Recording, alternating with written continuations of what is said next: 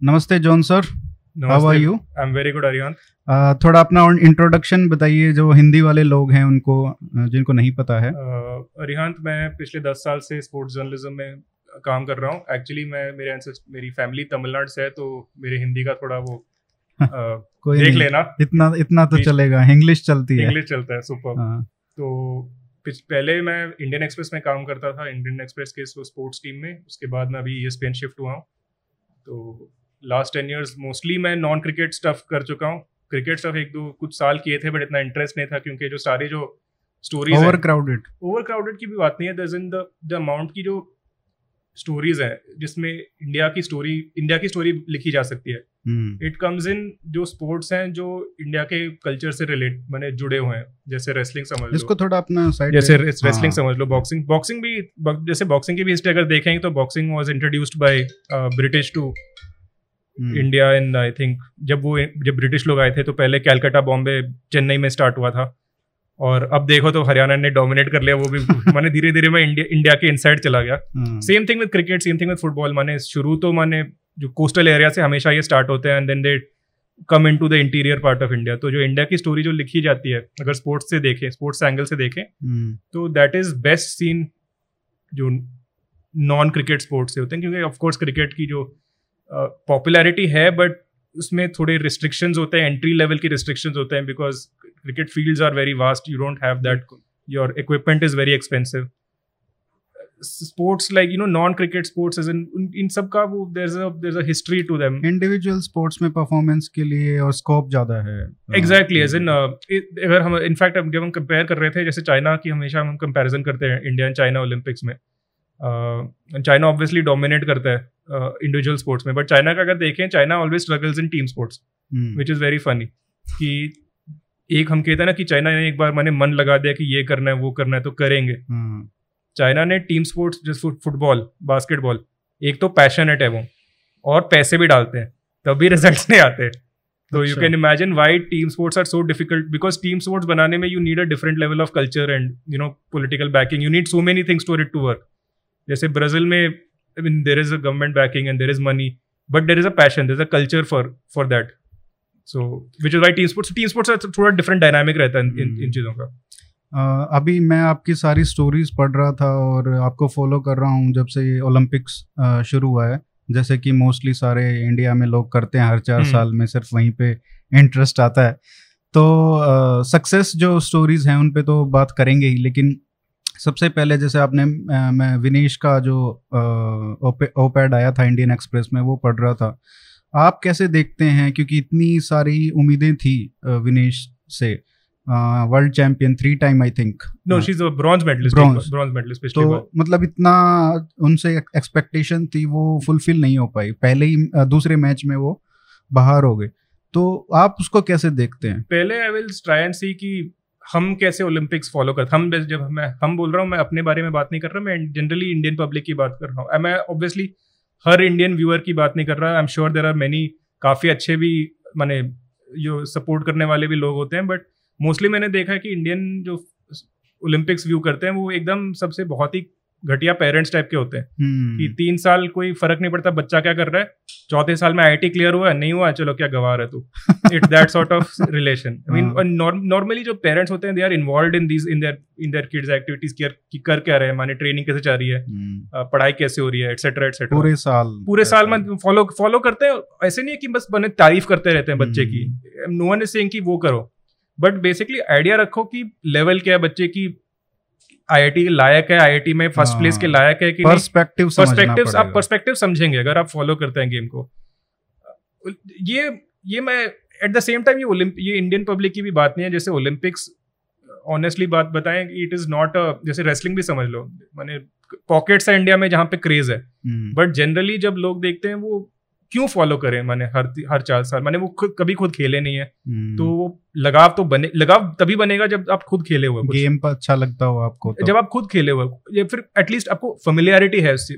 For example most Indians को most forget most Indians most world wide अगर आपने आ, मैं एग्ज़ाम्पल देता हूँ अगर आप बर्पीज मारते हो तो आपको आइडिया होता है कि कितना कितना एग्जॉशन होता है बर्पीज मारने से। hmm.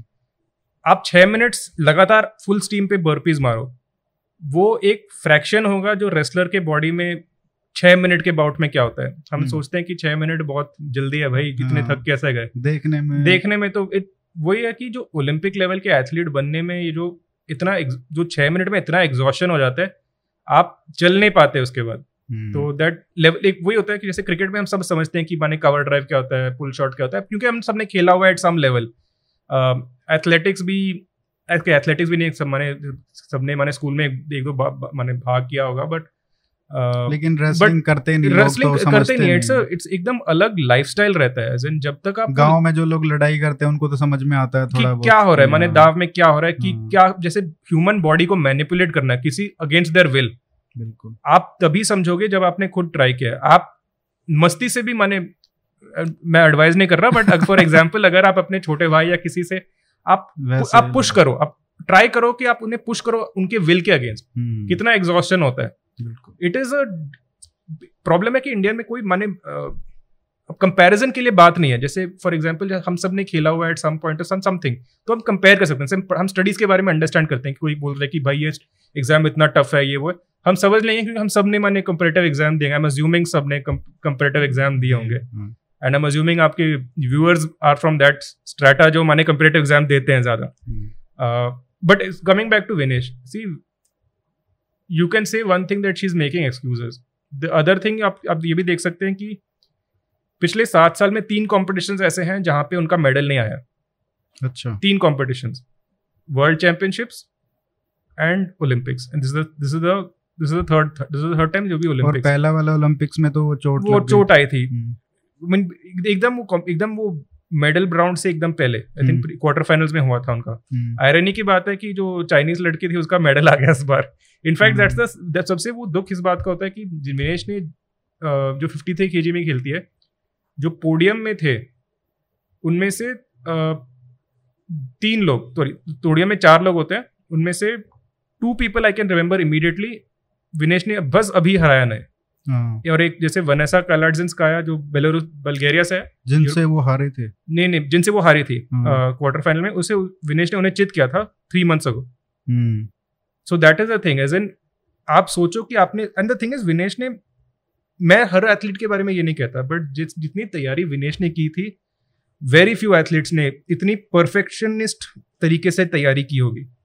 Best coach best training partners घर छोड़ के माने ट्रेनिंग बाहर बाहर ट्रेनिंग करना। हम्म, विनिंग एवरी कॉम्पिटिशन जो जो भी माने छोटे लेवल की कॉम्पिटिशन है बेस्ट अपोनेंट्स को हराना। एकदम परफेक्ट तैयारी थी।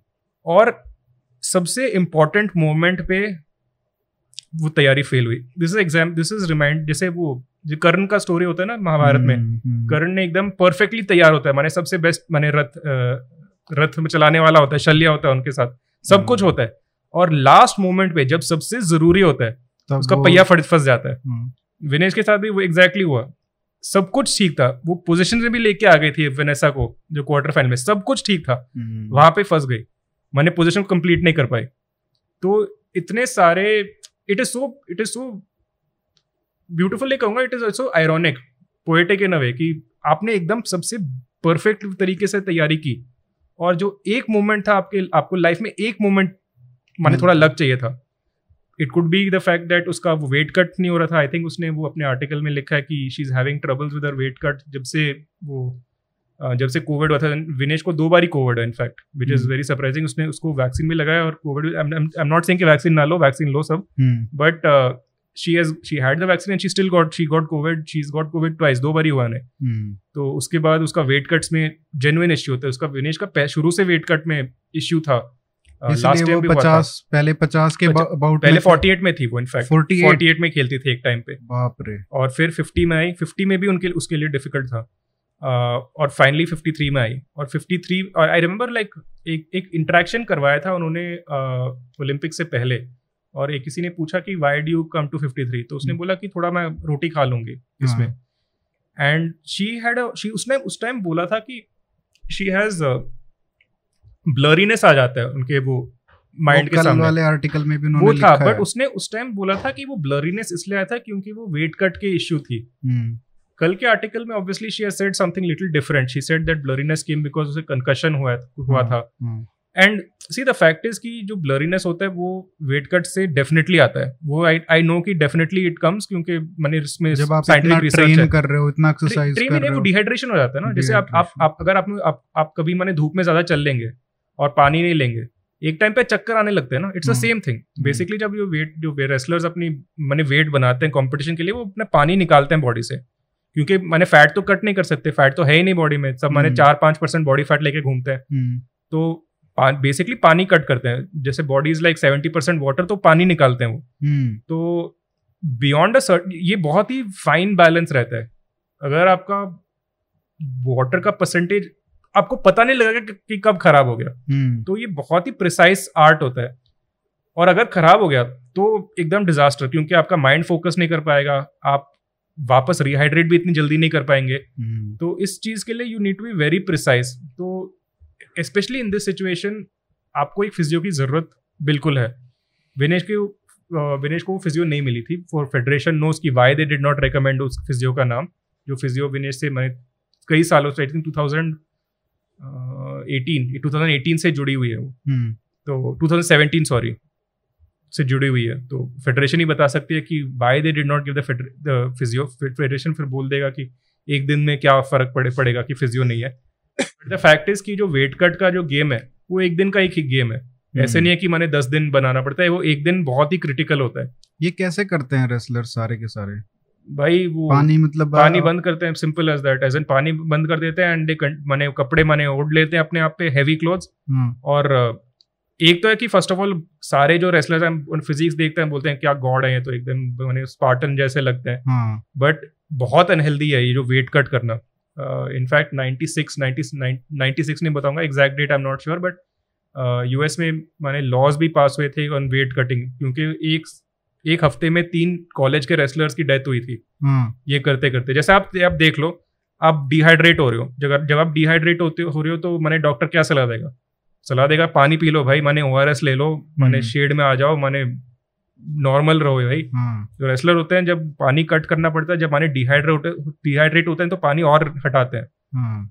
माने कट करते रहते हैं और वो फिर बाउट में जाते हैं उसके बाद और तो बाउट जैसे पसीने जैसे जैसे वेट जैसे कोई भी कोई भी कॉम माने वेट बेस्ड स्पोर्ट होता है जैसे रेसलिंग ले लो बॉक्सिंग ले लो वेट लिफ्टिंग ले लो वहाँ पे वो वेट का इम्पोर्टेंस रहता है क्योंकि अगर आप आप वेट दिखा सकते हो कि आप फोर्टीन आपसे मीराबाई हो आप मीराबाई की जो वेट है फोर्टी नाइन के आसपास रहती है हम्म। आप फोर्टी नाइन दिखा दो आप सॉरी आप फोर्टी एट पॉइंट फाइव दिखा दो तो आप फोर्टी नाइन के जी में लड़ लेंगे हम्म। अगर आपका weight forty nine point five है तो आप फिफ्टी फाइव में लड़ेंगे फिफ्टी फाइव कैटेगरी में खेलेंगे और फिफ्टी फाइव में। तो और भी जैसे जो ओलंपिक्स हैं बहुत ही फाइन मार्जिन का गेम है।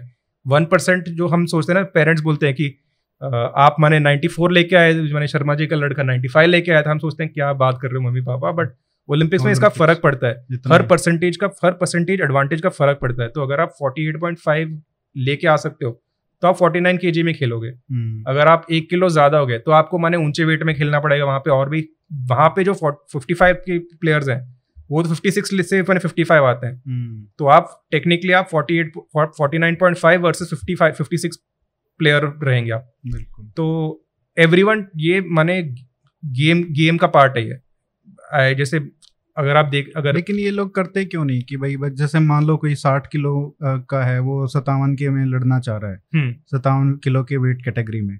तो वो साठ से कट करने की बजाय वो पैंसठ में क्यों नहीं चला जाता? मैं वही कह रहा हूँ जैसे अगर आप पैंसठ आएँगे। जैसे जो जो पैंसठ का लड़ेगा वो actually sixty seven sixty eight का होगा। वो कम वो, करके वो कम करके आ रहे हैं। तो अगर आप 60 से अगेंस्ट 67 के प्लेयर के साथ लड़ेंगे तो ऑलमोस्ट टेन परसेंट का डिफरेंस है।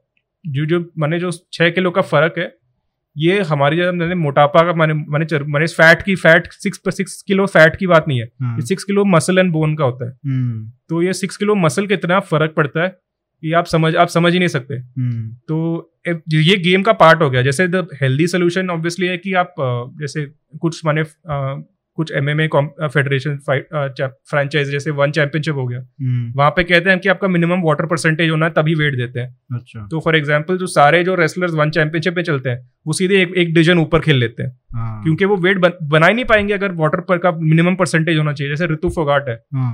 वो वन चैंपियनशिप वो मैंने इंडिया वो इंडिया के लिए खेल रही थी रेसलर तो 48 में खेल रही है खेलती थी अब सीधे 55 में खेल रही है वन चैंपियनशिप में एम एम में क्योंकि और और ये हेल्दी हेल्दी ऑप्शन भी है जैसे प्रॉब्लम होता है कि अगर आप अगर आप, किस, किस, आप किसी को जानते हो जिन्हें डिहाइड्रेशन हुआ है डॉक्टर्स क्यों किसे रिस्की क्यों मानते हैं बिकॉज़ सीधे किडनीज पे अफेक्ट होता है जैसे अगर लगातार ये करते रहो एक बार ही तो बच मैंने ठीक है आप बॉडी संभाल भी लेगी बॉडी मेराकुलस चीज़ है अगर आप रिपीटेडली करते रहते हैं तो किडनी स्टार्ट फेलिंग जैसे मैं खुद जानता हूँ मैंने एशियन लेवल के मेडलिस्ट हम्म। मैं उनका नाम नहीं लूँगा because obviously doctor patient confidentiality बात होती है बट हॉस्पिटल एडमिट होना पड़ा। बहुत यंग रेसलर रेसलर हैं वो।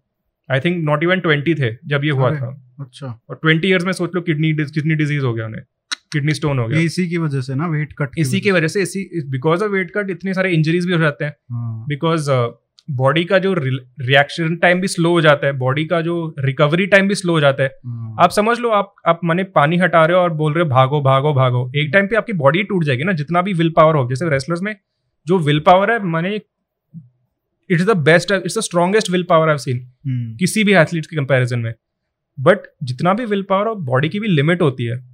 जैसे जो रेसलिंग भी जो लोग जाते हैं ये मैंने सिलेक्शन मैंने सेल्फ सेलेक्ट होते हैं कि जो वेट कट कर लेते हैं कुछ हम्म। लोग होते हैं जो वेट कट कर ही नहीं पाते और ये ये नॉर्मल बात है वेट कट नहीं होना ये नॉर्मल बात है और वो उनका कुछ बनता नहीं है रेसलिंग में वो हमेशा उनके मैंने ऊँचे वेट में खेलना पड़ता है हम्म। जो जो भी आप रेसलर्स देखते हैं ओलंपिक्स में जैसे हम तो मैंने इंडियंस की बात कर रहे हैं कि रवि मैंने सिक्सटी से फिफ्टी सेवन आ रहे हैं हम्म। मैंने देखा है जैसे जो रशियंस होते हैं क्योंकि रवि जैसे रवि है वो मैंने काफ़ी हार्ड वर्किंग है उस टाइप से है तो काफ़ी शुरू से मैंने वो पेन टॉलरेंस खाया है।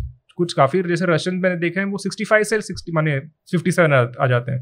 तो ये आप आ, मतलब जैसे फॉर एग्ज़ाम्पल हाजी अलियव है हाँ। जो हाजी अलियव जिसका जिस, सिल्वर आया था जिसने बजरंग को हराया बजरंग को हराया हाँ। तो हाजी अलियव लास्ट ओलंपिक्स में फिफ्टी सेवन में खेल रहा था।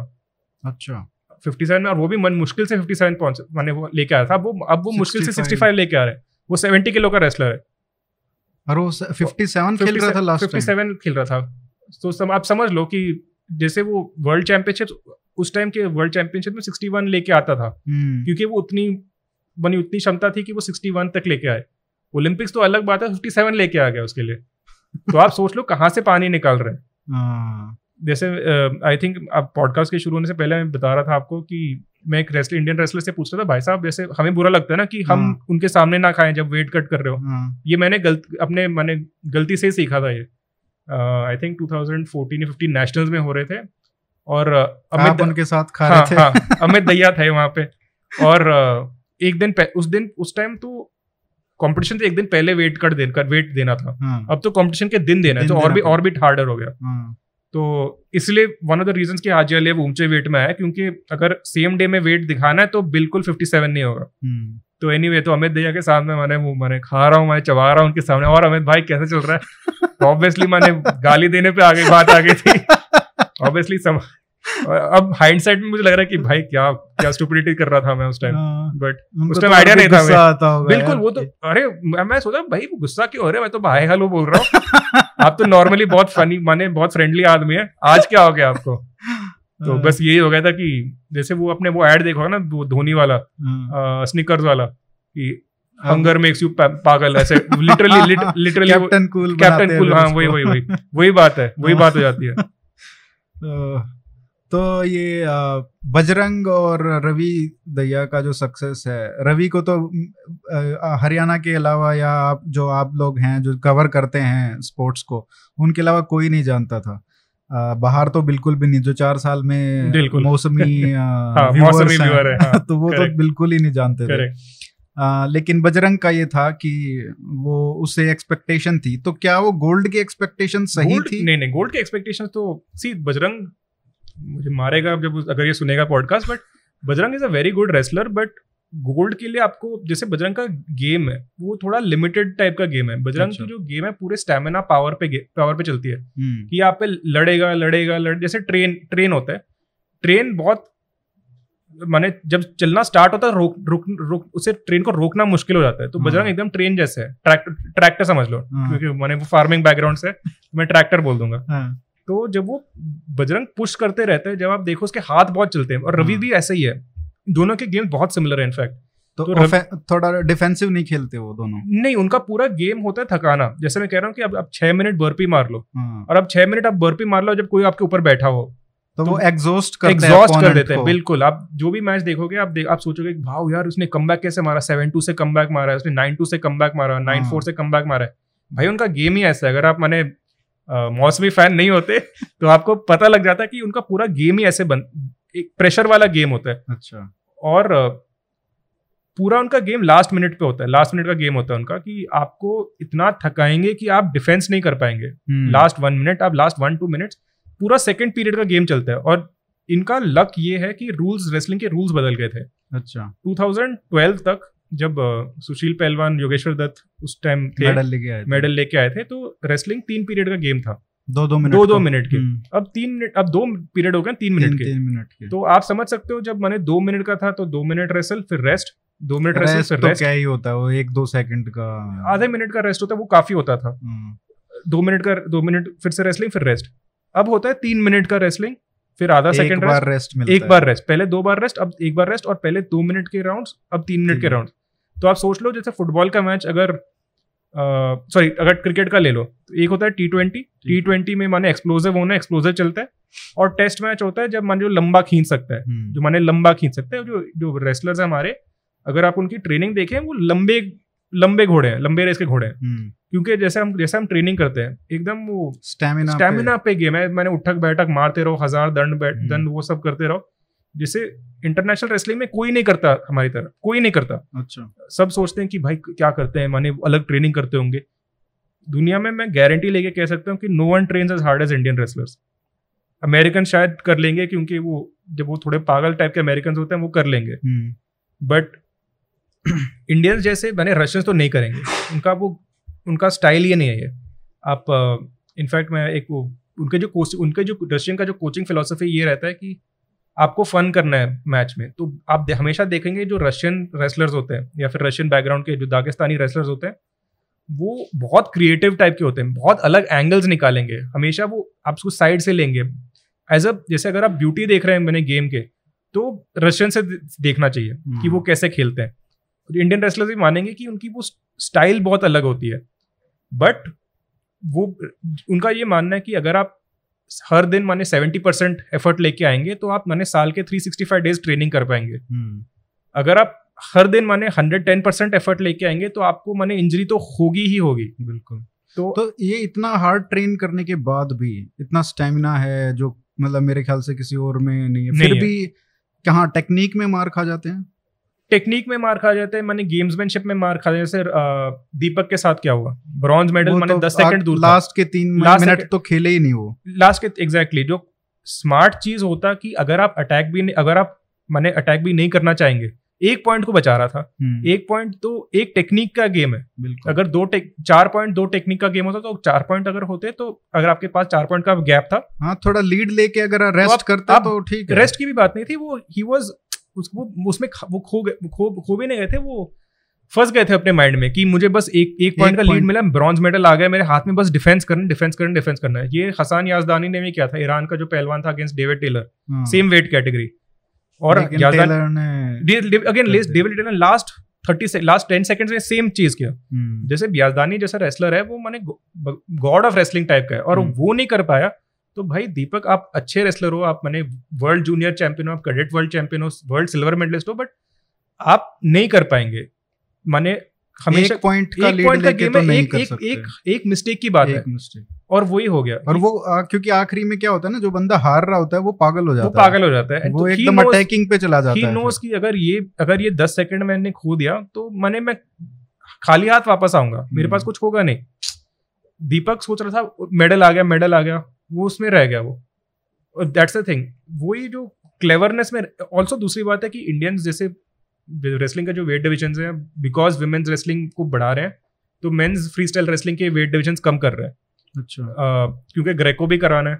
ग्रेको तो इंडियंस खेलते नहीं है क्योंकि ग्रेको मोस्टली यूरोपियन स्टाइल का स्टाइल का रेसलिंग है कि ओनली अपर बॉडी होल्ड्स अब जूडो की तरह समझ लो जूडो की तरह but okay not even judo judo में लेग्स भी यूज़ कर सकते हैं। हम्म। एकदम यूनिक टाइप का रेसलिंग है वो यहाँ पे आप मैंने लेग्स को यूज़ नहीं कर सकते। ठीक। तो क्योंकि मोस्टली इंडियन की जो कुश्ती होती है वो। अखाड़ों अखाड़ों में बनी आती है तो वहाँ पे तो लेग्स तो यूज़ ही होते हैं। हम्म, तो इसलिए कोई इंडियन ग्रेको में ज़्यादातर अच्छे नहीं होते। मैं ये नहीं कहूँगा कि कभी कुछ नहीं करते but 95% percent of the time की कुछ नहीं होगा हमारा। बिकॉज़ वो कल्चर कल्चर में ही नहीं है।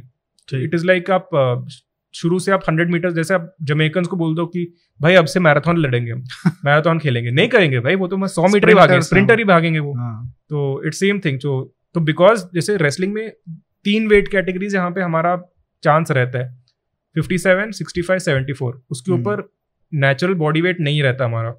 सेवेंटी फोर भी आप देख लो बहुत बहुत मस- कोई नहीं था नहीं सेवेंटी फोर में एक वो 86 में दीपक था। दीपक दीपक का जो वही इवन दीपक का यहाँ आना बहुत मैंने आश्चर्य वाली बात है क्योंकि 86 के इतने कंपटीशन ही नहीं है इंडिया में। अच्छा। तो 57 57 65 यहाँ पे कंपटीशन बहुत तगड़ी है इंडिया में। हम्म, तो इंडिया में जो 57 65 जो भी निकलेगा वर्ल्ड क्लास निकलेगा। अच्छा। इंडिया में जो 74 और 86 और 97 तो छोड़ ही दो। वहाँ पे बस मैं जिनका शौक है वो आएँगे। जहाँ पे 97 में तो कंपटीशन है ही नहीं इंडिया में। 125 में तो आई थिंक लोग ही माने तीन चार होंगे इंडिया में जो माने 125 माने अच्छे माने हट्टे कट्टे होके आएँगे। माने फैट लेके आए जाएँगे लोग बट माने जो रेसलिंग टाइप के लोग हैं वो बहुत रेयर है। तो इंडिया में अगर देखें तो we are only good in three weights सत्तावन पैंसठ पैंसठ और ठीक। एंड 86 वो गलती से मैंने दीपक आ गया जो मैंने उसकी क्रेडिट की बात है कि नॉर्मली कोई आता नहीं आता ही नहीं है। तो अगर कोई ऐसे दीपक जैसे आ गया उसकी उसकी भी तारीफ़ करनी चाहिए हमें। बट 57 65 ये हमारे नेचुरल वेट्स है यहाँ पे हम हमेशा स्ट्रांग रहेंगे हम। रवि दैया की क्या स्टोरी है? अ, क्योंकि आपने कहा कि वो सत्तावन से पैंसठ में जाएँगे। उनका पैसा जा हाँ। जा, जाना मैंने अनिवार्य है। ही ऑप्शन ही नहीं क्योंकि अनलेस वेरी वैसे अ, मैं सुनने को आया कि रेसलिंग में भी वेट वेट कैटेगरी चेंजेस होंगे। अच्छा। तो अगर आप वो अगर फिफ्टी सेवन से सिक्सटी लेके आएँगे अगर वो रेसलिंग कैटेगरी सिक्सटी बना दें तो रवि सिक्सटी में आएँगे फिर। फिर सिक्सटी फाइव आने की ज़रूरत नहीं है। बट रवि बट आपको सोचना चाहिए हर बारी जब रवि फिफ्टी सेवन लेके आते हैं उसकी बॉडी पे कितना डैमेज हो रहा है। हम्म, क्योंकि नेचुरल बॉडी वेट है नहीं उसका। उसका natural body weight sixty sixty one sixty two है। नेचुरल मीन्स लाइक अगर वो मैंने अपने आप को स्टार्व करे मैंने भूखा रखे कुछ दिन के लिए तो सिक्सटी वन सिक्सटी टू रहेगा। अच्छा। फिफ्टी सेवन लाने के लिए बहुत स्ट्रगल करना पड़ता है उसे। और जितना आप स्ट्रगल करेंगे आपका एनर्जी डिप्लीशन होता जाएगा तो आपकी हम्म। स्टेमिना मरती जाएगी। बॉडी की भी लिमिटेशंस होती हैं। इंजरीज भी ज़्यादा आ जाएँगे। जैसे in one of the reasons I heard कि विनेश का जो इंजरी हुआ था लास्ट टाइम ओलंपिक्स में बिकॉज़ उसका वेट कट इतना बैड था जो आपका जो बॉडी का जो जॉइंट्स का रिकग्निशन होता है। हम्म, जैसे मैं बोल दूँगा अपने आँखें बंद करो और अपना elbow joint twenty percent move करो। ट्वेंटी डिग्रीज मूव कर लो। आप कर लेंगे। बिकॉज़ बॉडी समझ लेती है कि क्या माने जॉइंट्स की एंगल समझ लेती है वो। अगर आप डिहाइड्रेट होके करते हैं आपको समझ नहीं आएगी। हम्म, तो जगह अगर एक्शन डिले हो जाएगा। एक्शन डिले आपको पता भी नहीं होगा कि आपकी बॉडी डेंजर में है। हम्म, आपको आइडिया भी नहीं रहेगा। तो जब आपके लेग्स मुड़ जाते हैं बियॉन्ड अ सर्टेन लेवल तो आपको। आपको इंजरी होगी और आपको पता भी नहीं है कि आप इंजरी पोजीशन में अगर आपको पता है इंजरी पोजीशन में तो आप लड़ेंगे। आप पुश हम्म। आप पुल बैक करेंगे उस उस उस पोजीशन से। अगर आपको पता ही नहीं है कि आप डेंजर में हैं तो आप आप मने फंस जाएँगे फिर हमारी इंजरी तो होगी होगी। तो रवि के लिए सेंस बनता है कि eventually I think I think फिर तो दो हो जाएँगे पैंसठ में बजरंग और ऐसे लगता तो है as an I don't again like weight categories change होंगे ओलंपिक्स में। आई डोंट नो कि बजरंग 74 में आएँगे। अच्छा आ सकते हैं।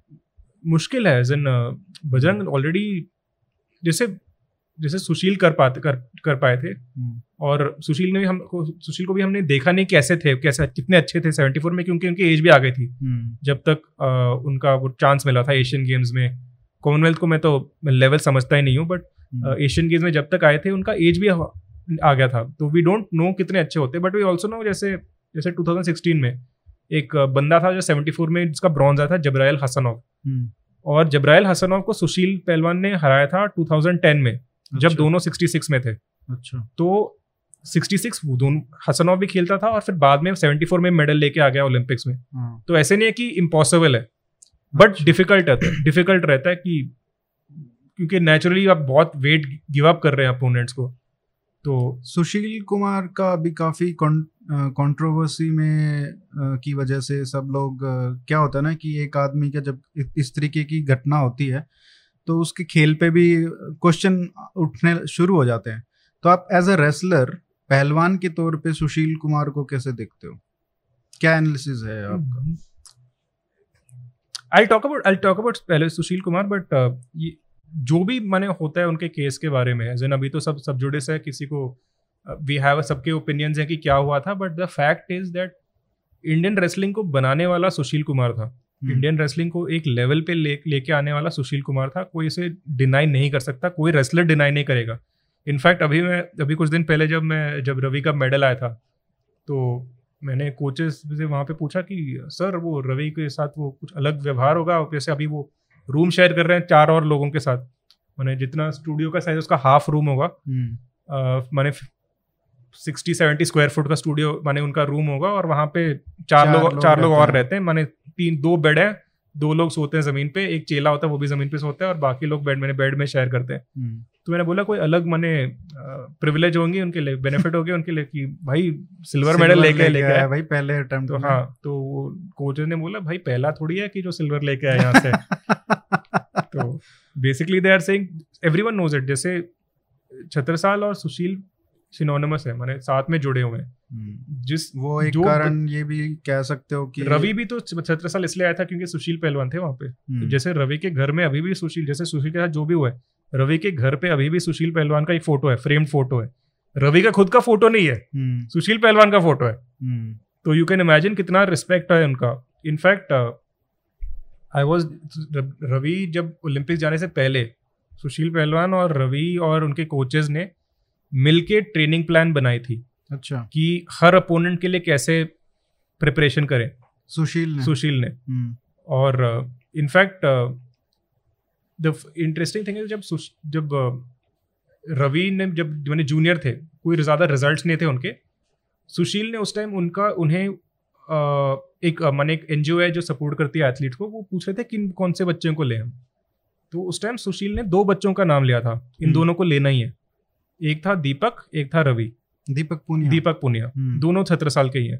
अच्छा। तो सुशील का जो भी कहे उनका जो माइंड है रेसलिंग का माइंड टैलेंट स्पॉट करने का लेजेंडरी है। हर रेसलर उनका वो क्रेडिट देगा कि अभी भी अभी भी जो बच्चे आते हैं छत्र साल में वो इसलिए आते हैं कि सुशील पहलवान का पहलवान जी का अखाड़ा है। अच्छा। अभी भी आते हैं यूपी से आते हैं मैंने हिमाचल से आते हैं जम्मू से भी एक दो लड़के आ जाते हैं। इसलिए तो आते हैं बिकॉज़ सुशील का वो था। आ, मैं सुशील का फ़ैन बॉय नहीं हूँ बट ये फैक्ट बता रहा हूँ मैं। जो फैक्ट है वो फैक्ट फैक्ट तो, है। लेकिन इसमें जैसे सतपाल जो है उनके जो ससुर भी हैं हम्म। तो उनका आप कह रहे हो कि उनका उतना नहीं है जितना सुशील का छत्र साल हो गया था। हाँ जैसे अभी भी जैसे अगर अब रिसेंटली बजरंग ने भी एक मैंने फ़ोटो इंस्टाग्राम में फ़ोटो डाला था कि you know blessing of Mahabali Satpal. हाँ, हाँ। अब ऑब्वियसली तो सुशील का नाम पब्लिकली नहीं ले सकते। रवि ने भला ही लिया मैंने वीडियो भी वीडियो भी डाला था उन्होंने इंस्टाग्राम पे। But hmm. जैसे सतपाल जी ने भी मैंने उन, उनका उनका क्रेडिट उनसे क्रेडिट नहीं ले नहीं ले सकते। इनफैक्ट मैं सॉरी मैं मैंने वो ट्रेन ऑफ़ थॉट रह गया था। जब मैंने रवि का मेडल आया था तो बाद में सब मैंने पहले तो थोड़े क्योंकि मैं 2012 में गया था जब सुशील पहलवान का मेडल आया था हम्म। तो वहाँ पे लोग काफ़ी एक्साइटेड थे वाह मेडल आ गया मेडल आ गया मैंने भले हारे थे मैंने वन साइडेड काफ़ी काफ़ी बुरी तरह हारे वो भी वैसे उनका वेट कट का इश्यू था बाय द वे वो फाइनल से पहले हम्म। बहुत भयंकर वेट कट का इश्यू था उनका बट हम्म। जैसे रवि का भी हारे था थोड़ा वो अजीब सा था बिकॉज़ सबने सुशील ने भी बोला था कि गोल्ड मेडल लेके आएगा तैयारी थी कि गोल्ड मेडल लेके आएगा। हम्म। और जब एंड में ऑफकोर्स नहीं हुआ तो पहले तो सब थोड़े वो निराश टाइप के थे। और फिर बाद में ठीक है वो मैंने वो सेलिब्रेशन तो बनता ही है।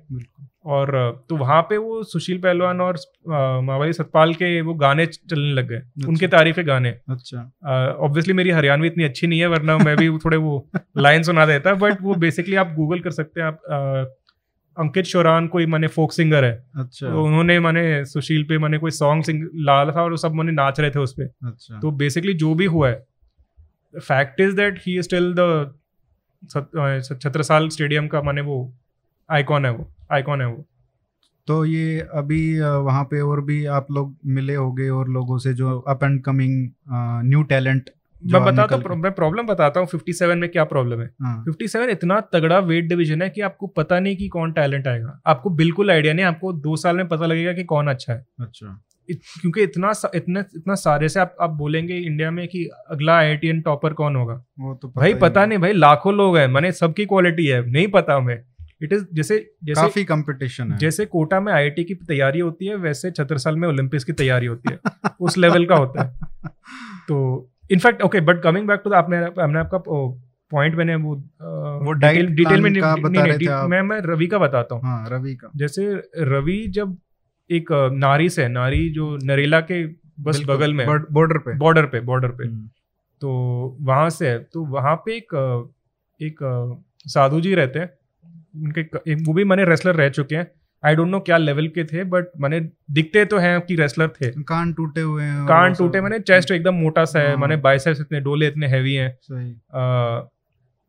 और मैंने अब तो मैंने थोड़े वो बुढ़ापा आ गया बुढ़ापा भी नहीं है मैंने बाल को काले ही हैं बट यू कैन उनका मैंने लाइफ इसमें चला गया। अब तो वो एक ही चीज़ देखते हैं। मैंने अब तो योग में काफ़ी वो मैंने वो योग के काफ़ी लीन हो गए हैं उसमें। लीन नहीं हो गए। सॉरी लीन मैंने कि उस हाँ, लाइन में आ गए। नहीं हाँ। नहीं लीन तो बिल्कुल नहीं है। एकदम हैवी हैवी है। हाँ। उस नहीं, नहीं, तरीके से वो डेडिकेटेड हाँ, हो गए पूरा dedicated हो गए। तो उनका छोटा सा आश्रम है वहाँ पे। और बट आई थिंक जो चीज़ है जो मैंने रवि के स्टोरी से भी पता लगता है कि जो रेसलिंग में इतना वो पूछे ना कि भाई रेसलिंग में क्या है कि इतने अच्छे टैलेंट आते हैं मैंने ना तो सपोर्ट मिलता है ना तो जैसे इन सबको मैंने जैसे शूटर्स को भेज दिया मैंने क्रोएशिया भेज दिया हाँ। कितने सारे बीस लोगों को भेज दिया वहाँ पे मेडल तो ज़ीरो आए। हाँ। ये जो रवि दैया और मैंने बजरंग बजरंग तो अब तो मैंने बाहर ट्रेनिंग कर रहे हैं बट जो उनकी तो बेसिक स्थापना हुई पहले तो यहीं पे मैंने चार लोग। मैंने पाँच लोग एक रूम में रहते हैं। हाँ। उस लेवल के मैंने वैसे क्यों नहीं होता तो पूरा कल्चर का गेम है। अच्छा। जैसे जो हरियाणा उस बेल्ट में जो रेसलिंग जो कल्चर है वो मैंने वो दंगल का जो जु, जुड़ा हुआ है मैंने एकदम नेचुरल एकदम जुड़ा हुआ है लोगों से। अच्छा। और ऐसे नहीं है कि जैसे बाकी स्पोर्ट्स वैसे वो मैंने वो कपड़ा होता है कि आप पहन लो उठा निकाल दो। हाँ ये उनके मैंने वो नस इंट्रेंसिक में नस नस में मैंने है। हम्म। तो ये आप बाई नहीं कर सकते। जैसे अगर सब बोलते हैं ना कि मैंने पैसे डाल दूँ मैंने मेडल सरकार क्या करे कि ऐसे बढ़ावा मिल जाए? नहीं वो नहीं होगा। ये ये कल्चर कल्चर कल्चर और सरकार बहुत दूर दूर की बात है। उनका हम्म। कोई लेना देना नहीं है। हम्म, इट डजेंट मैटर कि कौन सरकार आई। ये कल्चर है। है सब में। हम्म। अ, नारी की बात नारी की बात कर रहा हूँ। जो पूरा जो बेल्ट है ये जो सोनेपत का बेल्ट है झज्जर का बेल्ट है इवन बगपत आप लेके जाए वहाँ से भी आपको दिख जाएगा ये। हम्म, आप लोग कहते हैं ना कि पैसे डाल दो मैंने रिजल्ट्स आएँगे। भाई अगर पैसे से रिजल्ट्स आते तो सारे जो गल्फ की कंट्रीज़ हैं वो सबसे मैंने सऊदी अरेबिया के मैंने ओलंपिक के टॉप में होता। नहीं होता नहीं है कोई एक रीजन है। बिकॉज़ कल्चर होता है एक चीज़ों एक चीज़ का। जैसे जो गल्फ कंट्रीज़ हैं वो जैसे दुबई हो गया वो शॉटगन में काफ़ी स्ट्रांग है। क्योंकि उनके जो रॉयल्स हैं उनका वो कल्चर है कि इस इस लाइन में आना। हम्म, इंडियंस इतने अच्छे इंडियन जब इंडियंस कह रहा हूँ मैं मैं स्पेसिफिकली वो इस हरियाणा का इस रीजन की बात कर रहा हूँ मैं। हम्म। इस हाँ ये- और जगह से तो कम ही हाँ। आते हैं। मैंने महाराष्ट्र से थे बट महाराष्ट्र की प्रॉब्लम ये है कि बहुत छोटे छोटे पॉकेट्स में हम्म, तो कोल्हापुर में मैंने एक, एक क्रेज है। कुछ जगह में क्रेज है पुणे में एक दो अखाड़े हैं। बट हरियाणा में आप देखो हर हर गाँव में मैंने अखाड़ा है। हम्म, जैसे क्रिकेट में इतना बॉम्बे क्रिकेट में इतना क्रिकेट में इतना स्ट्रांग कैसे हो गया क्योंकि हर गली में माने क्रिकेट खेलते हैं। सेम चीज़ वो है। जैसे दागिस्तान में रेसलर्स जैसे हम कहते हैं रशियंस बहुत अच्छे हैं रेसलिंग में। हम्म, रशियंस अच्छे नहीं है। दागिस्तानी अच्छे हैं। दागिस्तान रशिया का हरियाणा निकल गया। अच्छा। क्योंकि उनकी मेंटालिटी भी काफ़ी सेम है। माने बहुत ही पुराने टाइप के वैल्यूज़ हैं। बहुत ही रिलीजियस लोग हैं। दोनों हरियाणा और और दागिस्तान में। इनफैक्ट रेसलिंग की भी ये बात है कि आप जो भी देखेंगे जो भी मैंने लोग होते हैं जो लाइन में जाते हैं क्योंकि इतना टफ गेम है आपको थोड़ा रिलीजियस होना ही पड़ता है इस लाइन में आने के लिए वरना आप आएँगे ही नहीं इस लाइन में। सही बात है। तो दैट इज़ अ थिंग ये जो ये कॉमनैलिटी है। जैसे जैसे रवि दहिया वो नारी से ही आ सकता है। रवि दहिया तमिलनाडु से नहीं आएगा। हम्म, रवि दहिया बंगाल से नहीं आ सकता। वो एक साथ जब बड़े होते हैं छोटे छोटे तो उसका ही था, बचपन से ही हो उसका उनका डेस्टिनी है कि उन्हें ये बनना है। हम्म, जैसे अब बोलेंगे कोटा से अगर अब आई नहीं निकलेगा तो आप मानेंगे नहीं। नारी से अगर ओलंपियन नहीं निकला आप ओलंपिक मेडलिस्ट नहीं निकला मानेंगे I mean Haryana I mean Haryana in this region of Haryana it will not it it is impossible आना ही है उन्हें। It is it is impossible इतना इतने सारे लोग लाइन इस लाइन में जा रहे हैं। एक वो स्टालिन का एक लाइन है कि quantity has its own quality तो वही बात है कि इतने सारे लोग मैंने इसी लाइन पे आ रहे हैं इतने पैशनेट है क्यों इसने पैशनेट है क्योंकि उनके फादर पैशनेट थे। उनके फादर पैशनेट क्यों थे? उनके फादर पैशनेट थे। हम्म, और that's why side the reason okay going back to why Bajrang is जैसे बजरंग जैसे रवि का जो रेसलिंग फॉलो करते हैं वो जानते थे कि रवि डार्क हॉर्स है हम्म, कि सब मैंने बजरंग पे देख रहे हैं but Ravi is the main guy.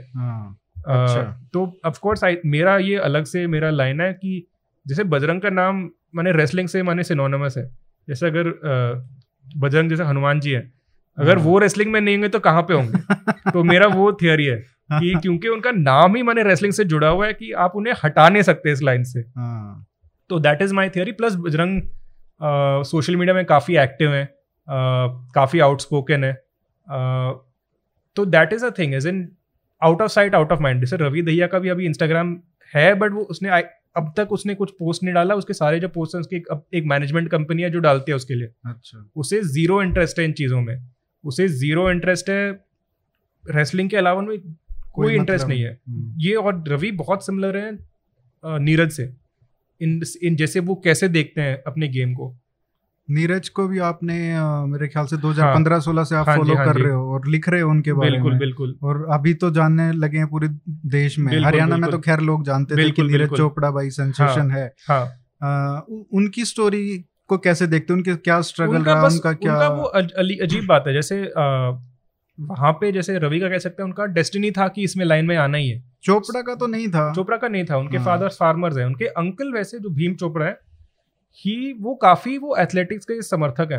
अच्छा। काफ़ी सपोर्ट करते हैं। मैं अभी भी देखता हूँ जैसे नीरज का ही नहीं जो मैंने उस रीजन के जो भी छोटे छोटे एथलीट्स हैं मैंने स्टेट में आ रहे हैं मैंने कंपटीशन खेला रहे हैं मैंने अंकल मैंने भीम अंकल उन्हें भीम चोपड़ा सर उन्हें लेके आएँगे सॉरी क्योंकि आप इतनी बार sorry, मिलते sorry. हो तो Sorry, sorry. निकल जाता Sorry, है हाँ. कोई नहीं. आ, तो वो उन्हें लेके आते हैं तो उनका काफ़ी वो हेल्प रहता है इन इन, चीज़ों में. हम्म, नीरज का मैंने जैवलिन का कोई संबंध नहीं है. जैसे इंडिया में 2010 तक जैवलिन का मेडल नहीं था कॉमनवेल्थ गेम्स में. फॉरगेट एशियन लेवल या फिर वर्ल्ड लेवल कॉमनवेल्थ गेम्स में ले- माने लेवल नहीं थी हमारी. और वहाँ पे भी जब मेडल आया था वो 70 कुछ थ्रो था. अच्छा. 70 मीटर कुछ थ्रो था वहाँ पे ब्रॉन्ज आ गया था. हम बहुत खुश हो गए थे उस टाइम मुझे वेगली याद है कि मैं जर्नलिज्म में था नहीं उस टाइम बट मुझे याद है कि ऐसे मैंने पागल पागल कि क्या मेडल आ गया जैवलिन एथलेटिक्स का मेडल आ गया क्या बात है? हम्म, तो नीरज का जैवलिन में आना थोड़ी वो थोड़ी वो क्रेजी बात है कि कैसा है। तो मेरी जब बात हुई थी लॉन्ग टाइम बैक तो मैंने कहा नीरज भाई आप, आप जैवलिन में कैसा है?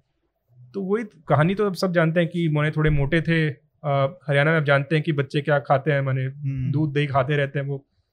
और उनके फैमिली मैंने फ़ार्मिंग फैमिली कहते हैं बट मैंने पुअर फैमिली फ़ार्मिंग फैमिली नहीं थे। हाँ। आप अब अभी देखेंगे जो भी मैंने रेसलर्स होते हैं फिर एकदम गरीब परिवार से मैंने गरीब परिवार होंगे जैसे जैसे हम सिटीज़ में रहते हैं तो हमें पता हम हम गरीबी नहीं जानते। हम्म, जो फ़ार्मिंग लोग की जो गरीबी है अलग तरीके। अलग अलग तरीके के माने पैसे नहीं होंगे बट माने खाने पीने का खाने रहेगा। पीने का रहेगा। रहेगा। हम्म, तो नीरज ऑल्सो ऐसे ऐसे टाइप के थे उनकी फैमिली पुअर नहीं थी। मैंने जो खांडरा गाँव खांडरा है वो गाँव के माने गाँव वेल टू डू गाँव है मैंने फ़ार्मिंग काफ़ी अच्छा चलता है मैंने दाल चल दाल है वहाँ पे पानीपत के पास है तो मैंने रोड्स ठीक है वहाँ पे। अ, तो नीरज का जो प्रॉब्लम था वो ओवरवेट था। तो ओवरवेट था तो भाई थोड़ा वेट लॉस कर लो वहाँ पे हरियाणा में तो फिटनेस का तो है ही। ऐसे नहीं है कि जैसे हम बाहर सोचते हैं ना कि फिटनेस फ़र्स्ट करने में मैंने हाँ, जिम ज्वाइन करना जिम जिम का नहीं है। वो नहीं है मैंने भाई तू मैंने तू यंग लड़का है तो मोटा नहीं कैसे हो सकता है खेल कूद। तो थोड़ा खेल ले। तो उन्हें वो मैंने पानीपत की जो स्टेडियम है वो ग्राउंड है वहाँ पे छोड़ दिया अंकल ने भीम सर ने। अ, तो वहाँ पे नीरज ने स्टार्ट किया वहाँ पे लोग जैवलिन कर रहे थे। अच्छा। तो वहाँ पे ये एकदम वो लक की बात है जैसे कुछ चीज़ होती है ना जो डेस्टिनी होती है और कुछ चीज़ होते हैं जो एकदम लक की बात होती है कि अगर नीरज ने खुद बोला कि अगर वो लोग मैंने भाग रहे होते मैंने 400 मीटर्स कर रहा होता मैं भी 400 मीटर्स कर रहा होता अभी। तो डेस्टिनी डे- ये भी डेस्टिनी भी डेस्टिनी भी समझ लो ये। हाँ, तो वहाँ पे चला गया। और नीरज की जो कहानी है वो थोड़ी सिमिलर है एक कीनियन थ्रोअर है कीनियन थ्रोअर थे जूलियस येगो जूलियस येगो 2010 में इंडिया आए थे। वहाँ पे उन्होंने सेवेंटी कुछ किया कहीं फिनिश नहीं हुए थे। बट वो भी यंग थे। जूलियस येगो ने वहाँ कीनिया में तो मैंने लॉन्ग डिस्टेंस रनिंग का क्रेज है। हम्म, जैसे इंडिया में मैंने रेसलिंग का क्रेज है वहाँ पे मैंने लॉन्ग डिस्टेंस रनिंग का क्रेज है। मैंने कीनिया तो हैं ही अच्छे। मैंने टॉप 300 वर्ल्ड में मैंने 150 तो कीनियंस के होंगे। ठीक। तो जूलियस येगो ने बोला नहीं मुझे जैवलिन करना है। हाँ। भाई तू कीनिया से है मसल की बात होती है वो अलग गेम होता है तुम्हारा नहीं होगा। हाँ। और बाय द वे कोच भी नहीं हमारे पास तो क्या कहाँ से सीखेगा? तो हाँ। जूलियस येगो ने यूट्यूब से सीखा। अच्छा। तो वहाँ से सीख सीख के मैंने रियो में सिल्वर मेडल लेके आ गया वो। तो एकदम वो भी अलग सा अलग टाइप का पागल स्टोरी है। हाँ, बट नीरज ने भी जब स्टार्टिंग की थी तो उसके दो तीन कोच थे कोच थे कोच नहीं थे बट सीनियर्स थे। सीनियर्स थे जो एक जयवीर सर थे एक कोई और एक नाम दूसरे का नाम नाम याद याद नहीं आ रहा तो माफ़ी मांगूँगा उनसे अगर वो कभी सुनेंगे। बट वो इन चीज़ों में मैंने वो क्योंकि वो बताते हैं कि ये मत करो वो मत करो क्योंकि जैवलिन जो थ्रो है वो थोड़ा अनयूजुअल टाइप का है। हर नॉर्मली जो एथलेटिक्स होता है जब आप भाग रहे होते हैं तो आप अचानक से रुकते नहीं है। हम्म, जैसे लॉन्ग जंप भी हो गया आप रन कर रहे हैं फिर जंप मारते हैं। अगर रुक भी जाते हैं तो जंप में ट्रांसफ़र करते हैं। बिल्कुल। जैवलिन थ्रो एक ही एकमात्र इवेंट है जहाँ पे आप लाइन से पहले line- रुकना पड़ता आप है। फुल स्पीड भाग रहे हो तो फिर अचानक से रुकना पड़ता है। और कोई भी इवेंट इवेंट नहीं है जो इतना अननेचुरल है। बिल्कुल। तो ये माने इंजरी प्रोन काफ़ी इवेंट है। तो एक बार मुझे याद है कि उनके जो पहले जैसे 2016 में 15 एंड और 16 में उनका नाम आने लगा कि भाई ये थोड़ा अनयूजल टाइप का लड़का है माने रिजल्ट्स अच्छा आ रहे हैं एज भी है हाथ में और मैंने भयंकर थ्रो नहीं मार रहा बट हम्म, अच्छे लेवल के मार रहा है। तो कौन है ये लड़का? तो फेडरेशन ने बोला भाई कोई ऑस्ट्रेलियन लेके आ जाएँगे। और गैरी कैलवर्ट लेके आए थे। गैरी कैलवर्ट ने बहुत अच्छे कोच थे। चाइना की भी चाइना की टीम को कोचिंग किया था कोचिंग किया था। अ, तो वो आ गए वो एकदम चौंक गए। हम्म, उन्होंने मुझे ये उदाहरण दिया था कि जैसे आप आँख आप इंडिया के कोई सड़क में चले जाओ मैंने क्रॉस कर लो आँख बंद करके क्रॉस कर लो। आपको गाड़ी ना लगे ये माने मिरेकल के समान है। नीरज का भी वही बात था कि उसने आँख बंद करके सड़क क्रॉस की थी बिना ट्रेनिंग के कोई फॉर्मल कोच किसी के साथ नहीं और कोई इंजरी नहीं हुई थी उन्हें। अच्छा। जैवलिन अभी अभी रिसेंटली अभी रिसेंटली हुए थे वो तो मैंने आखिर में गाड़ी लगनी होती है। मैंने आप आ- कितना देर आँख बंद करेंगे बट लगनी होती है। जैवलिन जैसे आपकी बॉडी बनी नहीं है आप इतने ज़ोर से किसी चीज़ को फेंकोगे बॉडी की भी एक लिमिट होती है। बॉडी की भी टेंडेंस और मसल्स के लिमिट होते है। जितना भी आपका विल पावर हो कुछ चीज़ें बॉडी की फंक्शनल लिमिट्स रहती हैं। दिन के ऊपर भी होता है ना कि नीरज का वो नहीं था। नीरज अच्छा। का। जनरल था जैसे जो एल्बो जैसे वो जेवलिन कैसे में जो फेंकते हैं ये पावर का गेम नहीं है। ये टेक्निक टेक्निक का गेम है और ये फ्लेक्सिबिलिटी का गेम है। जैसे आप धनुष समझ लो सॉरी जैसे उंगली ले लो ये उंगली जैसे समझ लो आप उंगली को फ्लिक कर लो एक स्पीड से आएगी। फिर आप ऐसे करके फ्लिक करो। अचानक से ज़्यादा तेज स्पीड आ गई। बेसिकली जेवलिन का ये यही सिस्टम है। ये जो मैं पुल कर रहा हूँ ये सारी जो एनर्जी स्टोर हो रही है जो मैं खींच रहा हूँ ये सारी भाग के, सारी हम्म। एनर्जी स्टोर हो रही है मेरे लिगामेंट्स और मेरे मसल फाइबर्स और सब ये जो कनेक्टिव टिश्यू में मैंने स्टोर हो रही है। तो ये बो बन गई धनुष हम्म। बन गई है। हम्म, और जब रिलीज़ हो गया जैसे तीर उड़ गया वही बात होती है। हम्म, तो जितना आप माने वेट डालेंगे जितना आप तो माने पावर आता जाएगा। But beyond a certain thing मेरे जो लिगामेंट्स की भी माने स्ट्रेंथ होती है आप प्रोजेक्टाइल भी है फिजिक्स भी है फिजिक्स ही हो गई है। तो- बट जब आप जो जो लिगामेंट्स जो मेरे बोन्स के बीच में है उसमें भी एक लिमिट होती है। हम्म, मैं तो मैंने सौ किलो पीछे डाला तो हाथ ही टूट जाएगा। हाँ, which is what happen to Neeraj. जितना वो आप लोड डालते रहेंगे अगर आपकी बॉडी रेडी नहीं है सबकी लिमिट होती है। सिंपल सी बात है कुछ लोगों की लिमिट ज़्यादा होती है कुछ लोगों की लिमिट कम होती है। नीरज की लिमिट ज़्यादा थी इसलिए तीन साल लगे अच्छा- टूटने में। अच्छा काम ओलंपिक्स में क्या हुआ कि पहले जो दो थ्रो थे उसने उसमें ही पूरा ज़ोर लगा दिया। क्योंकि उसके बाद आप देखो तो थ्रो उसका- अच्छे उसका नहीं थे। वो कॉम्बिनेशन वाली बात है जैसे हम्म। जैसे वेटर जैसे हम मैं मेरी भी उनकी कोच से बात हुई थी कुछ एक दो दिन पहले। अच्छा। वेटर की कोच नहीं जो मैंने नीरज के जो कोच हैं जर्मन कोच हैं डॉक्टर क्लॉज हम्म। तो उन्होंने बताया था कि वेटर का जो फ़र्स्ट डे में जो मैंने क्वालिफिकेशन में फेल होना बहुत हेल्पफुल था। क्योंकि अगर वेटर आए सीधे 95 मीटर फेंक दिया सबको पता खत्म। है कंपटीशन खत्म है क्यों हम्म। मैंने एफर्ट टेंशन क्यों लें? तो अपने आप पुश ही नहीं करेंगे तो फिर मैंने सेकंड सिल्वर ब्रॉन्ज के लड़ लो फिर। गोल्ड तो लेके जाएगा ये। हाँ, तो क्योंकि वो उसने स्ट्रगल किया पहले दिन में और उसने इसलिए स्ट्रगल किया क्योंकि नीरज का पहला थ्रो था उस दिन का सेकंड थ्रो था एक्चुअली नीरज ने तो पहले थ्रो में क्वालिफिकेशन कर ली तो वेटर पे थोड़ा प्रेशर आ गया। वेटर ने बोला मैं तो सौ मारूँगा ओलंपिक्स में। मैंने उससे अस्सी क्रॉस नहीं हो रही थी वहाँ पे। तो लास्ट में लास्ट में फुल एफर्ट मार के उसका 85 हुआ। बट हम्म। तब तक सबको पता था कि गेम बदल गया ये। हाँ, यहाँ पे उसकी टेक्निक इतनी चल नहीं रही। ऑल्सो दूसरी बात है कि जो वेटर की जो टेक्निक है वो थोड़ी हॉट क्लाइमेट्स में इतनी अच्छी नहीं है और अच्छा। विंडी क्लाइमेट्स में इतनी अच्छी नहीं है। और ऑल्सो जो फ्लोर जो है जो ट्रैक है अगर थोड़ी स्लिपरी हो उसके लिए अच्छी नहीं है। जैसे वेटर का जो जैसे फ्रंट फुट होता है क्रिकेट की मैं दूसरा दूसरा एग्ज़ाम्पल दूँगा क्रिकेट और फास्ट फास्ट बॉलिंग और जैवलिन थ्रो काफ़ी सिमिलर है। अगर आपने मिचेल जॉनसन और शोएब अख्तर को हम्म। देखा उनका बहुत सिमिलर टेक्निक है जैवलिन थ्रो के हम्म, थ्रो के लिए। अच्छा। इसलिए मैंने एक बार पूछा भी था नीरज से नीरज भाई आप कभी मैंने क्रिकेट की सोच रहे तो जानते ही नहीं नहीं नहीं वो जानते थे पर वो भट्टा डालता है। वही प्रॉब्लम वही है। तो मैंने उससे पूछा कि आपने कभी ट्राई किया कि आपकी इसलिए भाई साहब मैंने ट्राई किया हाँ मैं तो भट्टा डालता हूँ। तो वही था ना जैसे शोएब अख्तर भी तो भट्टा डालते थे। तो नीरज का भी वही प्रॉब्लम था। हाँ, तो जैसे गोइंग बैक टू जैसे वेटर का जो फ्रंट फुट है वो बहुत ही फ्लैट रहता है। हम्म, और क्योंकि उसका इतना फ्लैट आता है तो एक तो उसका वो धनुष लंबा हो जाता है। मैं धनुष की फिर से एग्जांपल दे रहा हूँ। मतलब हाथ हाँ, स्ट्रेच हो जाता स्ट्राच स्ट्रेच हो जाता है। बट दूसरी बात होती है कि अगर लेग बहुत ज़्यादा फ्लैट हो अगर फ्लोर स्लिपरी हो तो आपका बैलेंस नहीं बनेगा स्टेबिलिटी नहीं बनेगी। हम्म, ओलंपिक्स में ये हो गया जैसे बाकी फिर बाद में दूसरे दो, दो एथलीट्स ने बोला कि मैंने फ्लोर खराब थी ये था वो था। हम्म, भाई रहने दे। हम्म, आपका मेडल नहीं है इसलिए आप दुख हो रहे हैं दुखी हो रहे हैं। मेडल आ गया हमारा हम तो कुछ नहीं बोलेंगे हम तो खुश हैं। हम्म, तो वही बात थी। बट वेरी ऑनेस्टली नीरज का मैंने सोचा था कि उसका पोडियम आएगा। मैंने जैसे रवि का तो मुझे पता था उसका आएगा मेडल तो आएगा। बजरंग का मैं मैं गेस कर रहा था रेसलिंग में दो मेडल आएँगे। हम्म, मैं सोच रहा था कि विनेश उनमें से होगा उनमें से होगी। हाँ। मुझे लगा था कि शायद बजरंग का नहीं होगा क्योंकि बजरंग जो चोट भी लगी हुई। चोट भी लगी थी उसका और थोड़ा उसका जो ब्रैकेट है बजरंग का 65 जो डिवीज़न है एकदम पागल सा डिवीज़न है।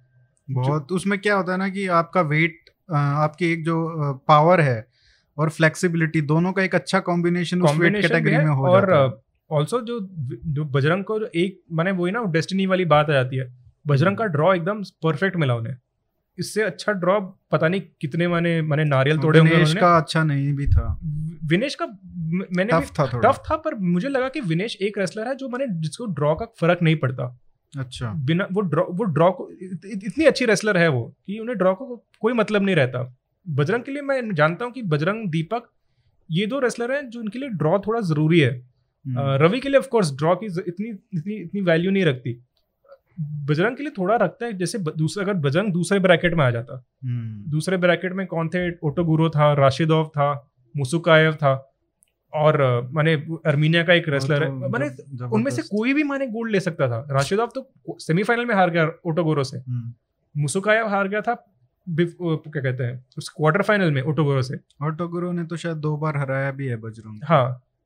और ओटोगोरो का जैसे बजरंग का जो गेम है वो फन है देखने में क्योंकि वो से कोई माने चढ़ जाता है कोई बंदा माने कोई बंदा कम मार के चढ़ जाता है किसी ऊपर किसी के हम्म, ऊपर। वो गेम बहुत फन होता है देखने में और बजरंग वो करता है। तो बजरंग बहुत फिल्मी टाइप का रेसलर है। हम्म। माने वो जो कम बैक मर के रॉकी टाइप के जो डाउन है फिर वो कम बैक करके जीतता है। उससे तो वो उसमें भी रवि दैया ने तो वो कहते हैं हरियाणा मत- में हाँ, चौड़ा पड़ दिया। हाँ हाँ हाँ। तो लड़ गाड़ मतलब दो नो से पीछे होता हाँ, हुए हाँ, और हाँ। फिर एकदम मुझे वहाँ पे हल्का सा टेंशन आ गया क्योंकि हम्म, एक ही तो पॉइंट बचा था। वो तीन पॉइंट बचे थे। अगर ट्वेल्व ट्वेल्व टू होता तब तब खत्म होता मैच हाँ, अच्छा, अच्छा। बट वहाँ पे जब लेग लेस लग जाता है जो एंकल एंकल लेस लग जाता है जैसे वो लेग फंस जाते हैं फिटले कहते हैं इंडिया में हम्म, हम्म, हम्म। अगर जब वो फंस जाता है तो उसे उससे निकलना बहुत मुश्किल है। तो अगर वो मैंने चार पॉइंट की गेम नहीं होती वो तो फिर छः आठ नौ छः आठ दस घुमाते जाओ पॉइंट लेते हो। वहाँ पे मुझे हल अगर कोई दूसरा मूव लग जाता इतना टेंशन नहीं था। क्यों अगर क्योंकि वो लग गया तब मुझे भाई ये के तो मेरे प्रिडिक्शन की तो चौपट हो गई फिर ये तो। तो बचा लिया बचा लिया उसने। तो हाँ। वहाँ से जब वहाँ से निकल गया तब तब मुझे कॉन्फिडेंस था कि कर लेगा। तो ये इतनी इतनी बड़ी बात नहीं है। बजरंग का मैं बताता हूँ बजरंग का क्या प्रॉब्लम है? बजरंग का जैसे मैं कहता हूँ थोड़ा लिमिटेड है वो।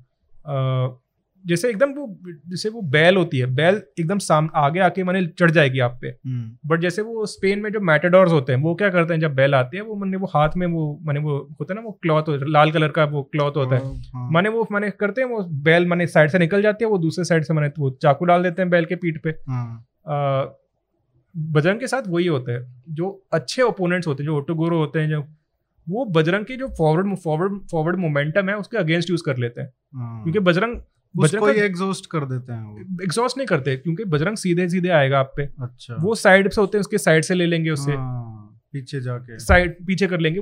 और इसके लिए मैंने हर कोई नहीं कर पाता। बस एकदम एलीट लेवल के एथलीट जैसे बजरंग जो मैंने जो फोर टू टेन जो भी रेसलर हो रैंक मैंने मैंने वर्ल्ड में फोर टू टेन या फिर उससे भी नीचे आराम से हरा देगा उन्हें। हम्म, बट ये जो रेसलर होते हैं जिनको जिनकी क्वालिटी होती है राशिदोव टाइप का हो गया जैसे ओटोगोरो टाइप का हो गया ये समझदारी से खेलते हैं। उनकी टैलेंट तो जेनुइन है। जैसे हम जितना भी हम पेट्रियोटिक है मैं भी पेट्रियोटिक हूँ मैं भी चाहता हूँ कि बजरंग अच्छा खेले। हम्म, हम भी जानते हैं लिमिटेशन होती हैं उनके गेम में। उनका गेम उस ब्रॉन्ज उनके लिए एकदम परफेक्ट था। जिसका जितना उन्होंने किया है पिछले चार साल में ओलंपिक क्वालिफिकेशन पीरियड में दो मेडल लिए उन्होंने वर्ल्ड्स में एशियन चैंपियन है। ये उसके लिए उसका राइट लेवल था। जैसे बजरंग का जो ब्रॉन्ज है उनके लिए परफेक्ट लेवल था। डिजर्विंग डिजर्विंग ब्रॉन्ज था। अगर बजरंग का सिल्वर या गोल्ड आ गया मैं थोड़ा सरप्राइज़ होता ऑनेस्टली मैं सरप्राइज़ होता। हम्म, बजरंग का ब्रॉन्ज है ना एकदम परफेक्ट है उनके लिए क्योंकि उनका उनका जो लेवल है वर्ल्ड में थर्ड किसी चीज़ में थर्ड होना छोटी बात नहीं है। वर्ल्ड में रेसलिंग में थर्ड आना बहुत बड़ी बात है। इतना कॉम्पिटिशन है उस वेट में। बजरंग का वर्ल्ड में थर्ड आना मैंने ब्रॉन्ज मेडल लेके आना इतने टफ ग्रुप में over a five year period क्योंकि ये तो ओलंपिक्स है पाँच साल का ओलंपिक पीरियड था ये। हम्म, एब्सोल्युटली डिजर्विंग कैंडिडेट विनेश का थोड़ा ऑब्वियसली थोड़ा डिसअपॉइंटिंग है क्योंकि आई थॉट कि उन जैसे कुछ यही बात है ना वो डेस्टिनी वाली बात Destiny जाती वाली बात हो जाती है। कोई लक किसी का मतलब अगर होता तो 2016 में भी चोट नहीं लगती उनको। बिल्कुल। अगर ये ओलंपिक्स एक साल पहले होता अगर हाँ। दो बारी कोविड नहीं होता उन्हें। सही बात है। उन्होंने सेम आयरनी वाली बात है जो 50 के में जिनका वो गोल्ड जिनका वो सिल्वर आया था चाइना की जो लड़की थी विनेश ने शायद उन्हें हराया था एशियन गेम्स में। हम्म, एशियन गेम्स के फाइन इस सेमीफाइनल में। हम्म, जिनका ब्रॉन्ज आया था 50 में सारा हिल्डेब्रांड वो 53 में खेलती थी पहले। हम्म, विनेश ने उन्हें हराया था वर्ल्ड चैंपियनशिप्स में फ़र्स्ट सेकंड राउंड में। तो इस हिसाब से देखा जाए तो मतलब टॉप थ्री में तो कह सकते हैं। विनेश को तो मैंने फाइनल में पहुँचना था। हम्म, पहुँचना ही था। Like I was so sure मैं अपने किसी चीज़ में लाइफ में इतना श्योर नहीं हूँ जितना मैं था कि वो करेगी वहाँ पे। हम्म, जिसका वो सिल जिसका सिल्वर आया था विनेश ने उन्हें हराया था। पैंग जो चाइना की जो पैंग है दो बार ही हराया विनेश ने। जो लास्ट टू टाइम जब खेले हैं दोनों बारी विनेश ने हराया। कहीं ना कहीं मेरे को लग रहा है कि मेंटल प्रेशर वो जिस तरीके से वो जो उन्होंने उनके थॉट्स निकल के आ रहे हैं। मैं क्योंकि मैंने इतना मैं मैंने उनसे इतनी बात नहीं की इस बात में। आई कैन नॉट से कि इसका कोई फैक्टर नहीं था। ये वी नो कि इन चीज़ों का फैक्टर रहता है। आपने बाकी इंडियन टीम का भी देखा इतने मैंने कॉन्फिडेंस लेके आए थे शूटिंग ले देख लो हम्म। सब कुछ जीत के आए थे इस टूर्नामेंट से पहले ओलंपिक से पहले शूटिंग की बात करते हैं अभी जो और डिसअपॉइंटमेंट था मेनली वहाँ हम्म। पे शुरू हुआ मनु बाकर और सौरभ चौधरी से भी एक्सपेक्टेशंस थी हम्म। कम से कम मनु से तो बहुत ज़्यादा थी ठीक है वो 19 साल की लड़की है लेकिन अ, वही बात है लाइक भाई चाइना हाँ चाइना का सोलह साल का लड़का मैंने लेके आ गया बोलना नहीं चाहिए but still you have such expectations which are genuine correct तो वहाँ पे क्या हुआ? सी I will I will say कि जैसे सौरभ है सौरभ ने डिसअपॉइंट नहीं किया। सौरभ अच्छा। का जितना कर सकता था सौरभ उसने किया। और हम्म। उसका सौरभ एक टाइप का एथलीट है जो हम उसका आगे भी देखेंगे उसे। सौरभ जैसे जो मेंटालिटी है वो इजीली ब्रेक नहीं होता। अच्छा।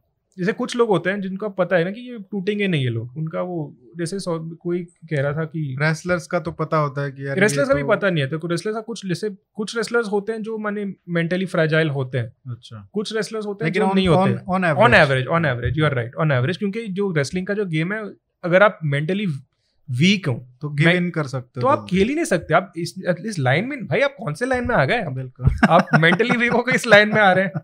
हाँ, आई हैव सीन जो रेसलर्स होते हैं मैंने देखा है उन्हें कि उनके एसीएल दोनों फुट गए। कंपटीशन लड़ रहे हैं उनके साथ। एसीएल फुट गए एसीएल एसीएल जो माने जो जो घुटने के जो जॉइंट्स है अच्छा। जो आपके लेग को स्टेबिलिटी देती है।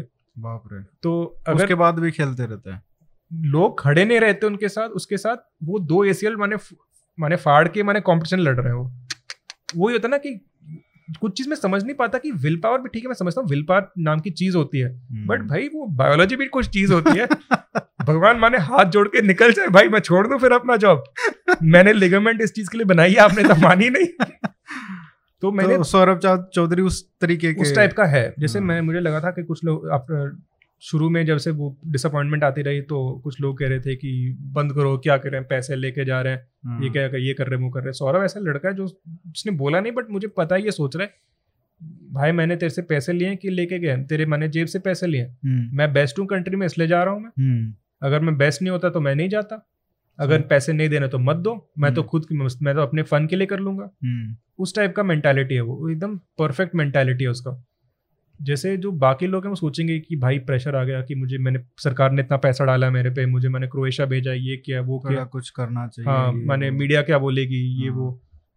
सौरभ तो वैसे भी मीडिया से बात नहीं करता। हम्म, उनका वो वो वो अलग टाइप का है वो रवि टाइम्स का रवि का जैसे रवि की जो मेंटेलिटी है कि सबसे दूर रहना सौरभ तो उसका बाप है। अच्छा। मैंने बाप मीन्स डिसरिस्पेक्टफुली नहीं कह रहा बट उसका जो मेंटेलिटी अलग लेवल उस टाइप का मेंटेलिटी है। हम्म, खेल खेल से मतलब है उसको और कोई चीज़ बिल्कुल मतलब बिल्कुल।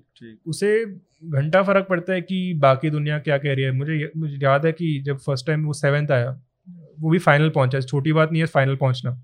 फाइनल पहुँच फाइनल फ़र्स्ट प्लेस में पहुँचा वो।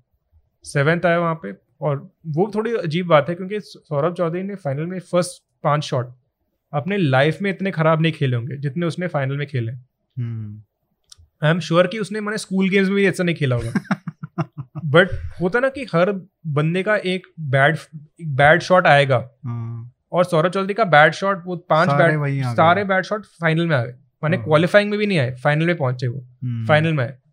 और but even after that Ravi ने बोला ऐसे क्या है? मैं तो और भी ओलंपिक्स है ऐसे थोड़ी है कि सौरभ ने? हाँ सौरभ ने बोला ऐसे थोड़ी है सबने सोचा कि रो रहा होगा कि कैसा हम्म। होगा।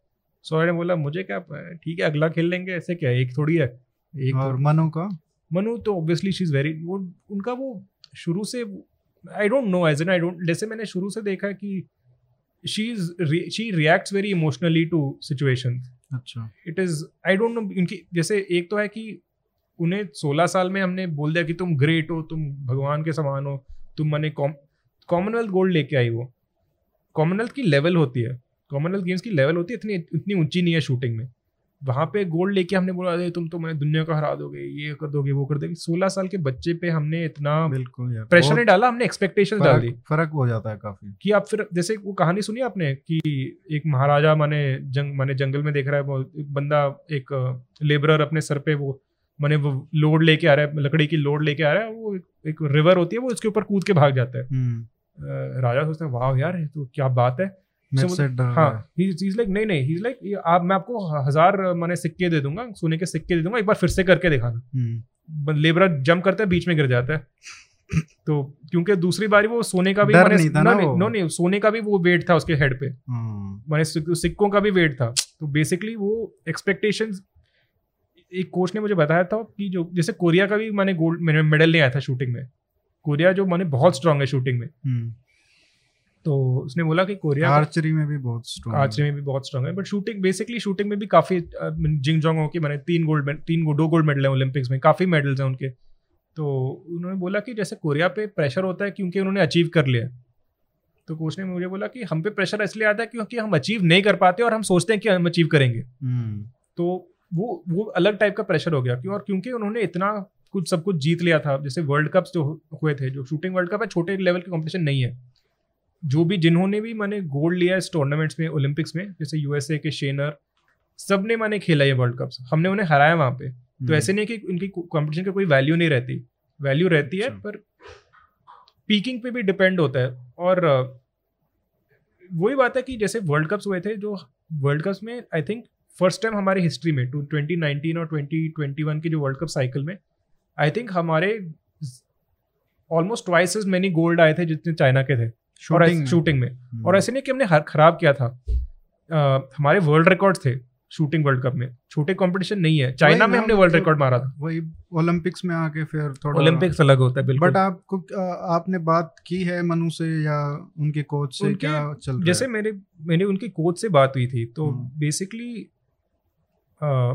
वो मतलब जी वो बने हम वो कहेंगे कि शी इज़ नॉट टेंशन में नहीं है बट सब जानते हैं कि वो आ जाती है इसमें। आई हैव सीन हर एशियन गेम में एशियन गेम्स में she भी looks काफ़ी very worried all the time somehow. She is very she becomes very like she takes too much on self herself conscious हो जाता है. और ऐसे नहीं है कि उसने उसे ये पता नहीं है। Manu has been working with a psychologist for many years now two three years now उसे पता है कि क्या होने वाला है। तो ऐसे वही ना कि जैसे विनेश भी है शी नोज़ कि क्या होने वाला है इसलिए तैयारी करके आई थी। मनु को भी पता था क्या होगा वहाँ पे इसलिए तैयारी करके आई थी।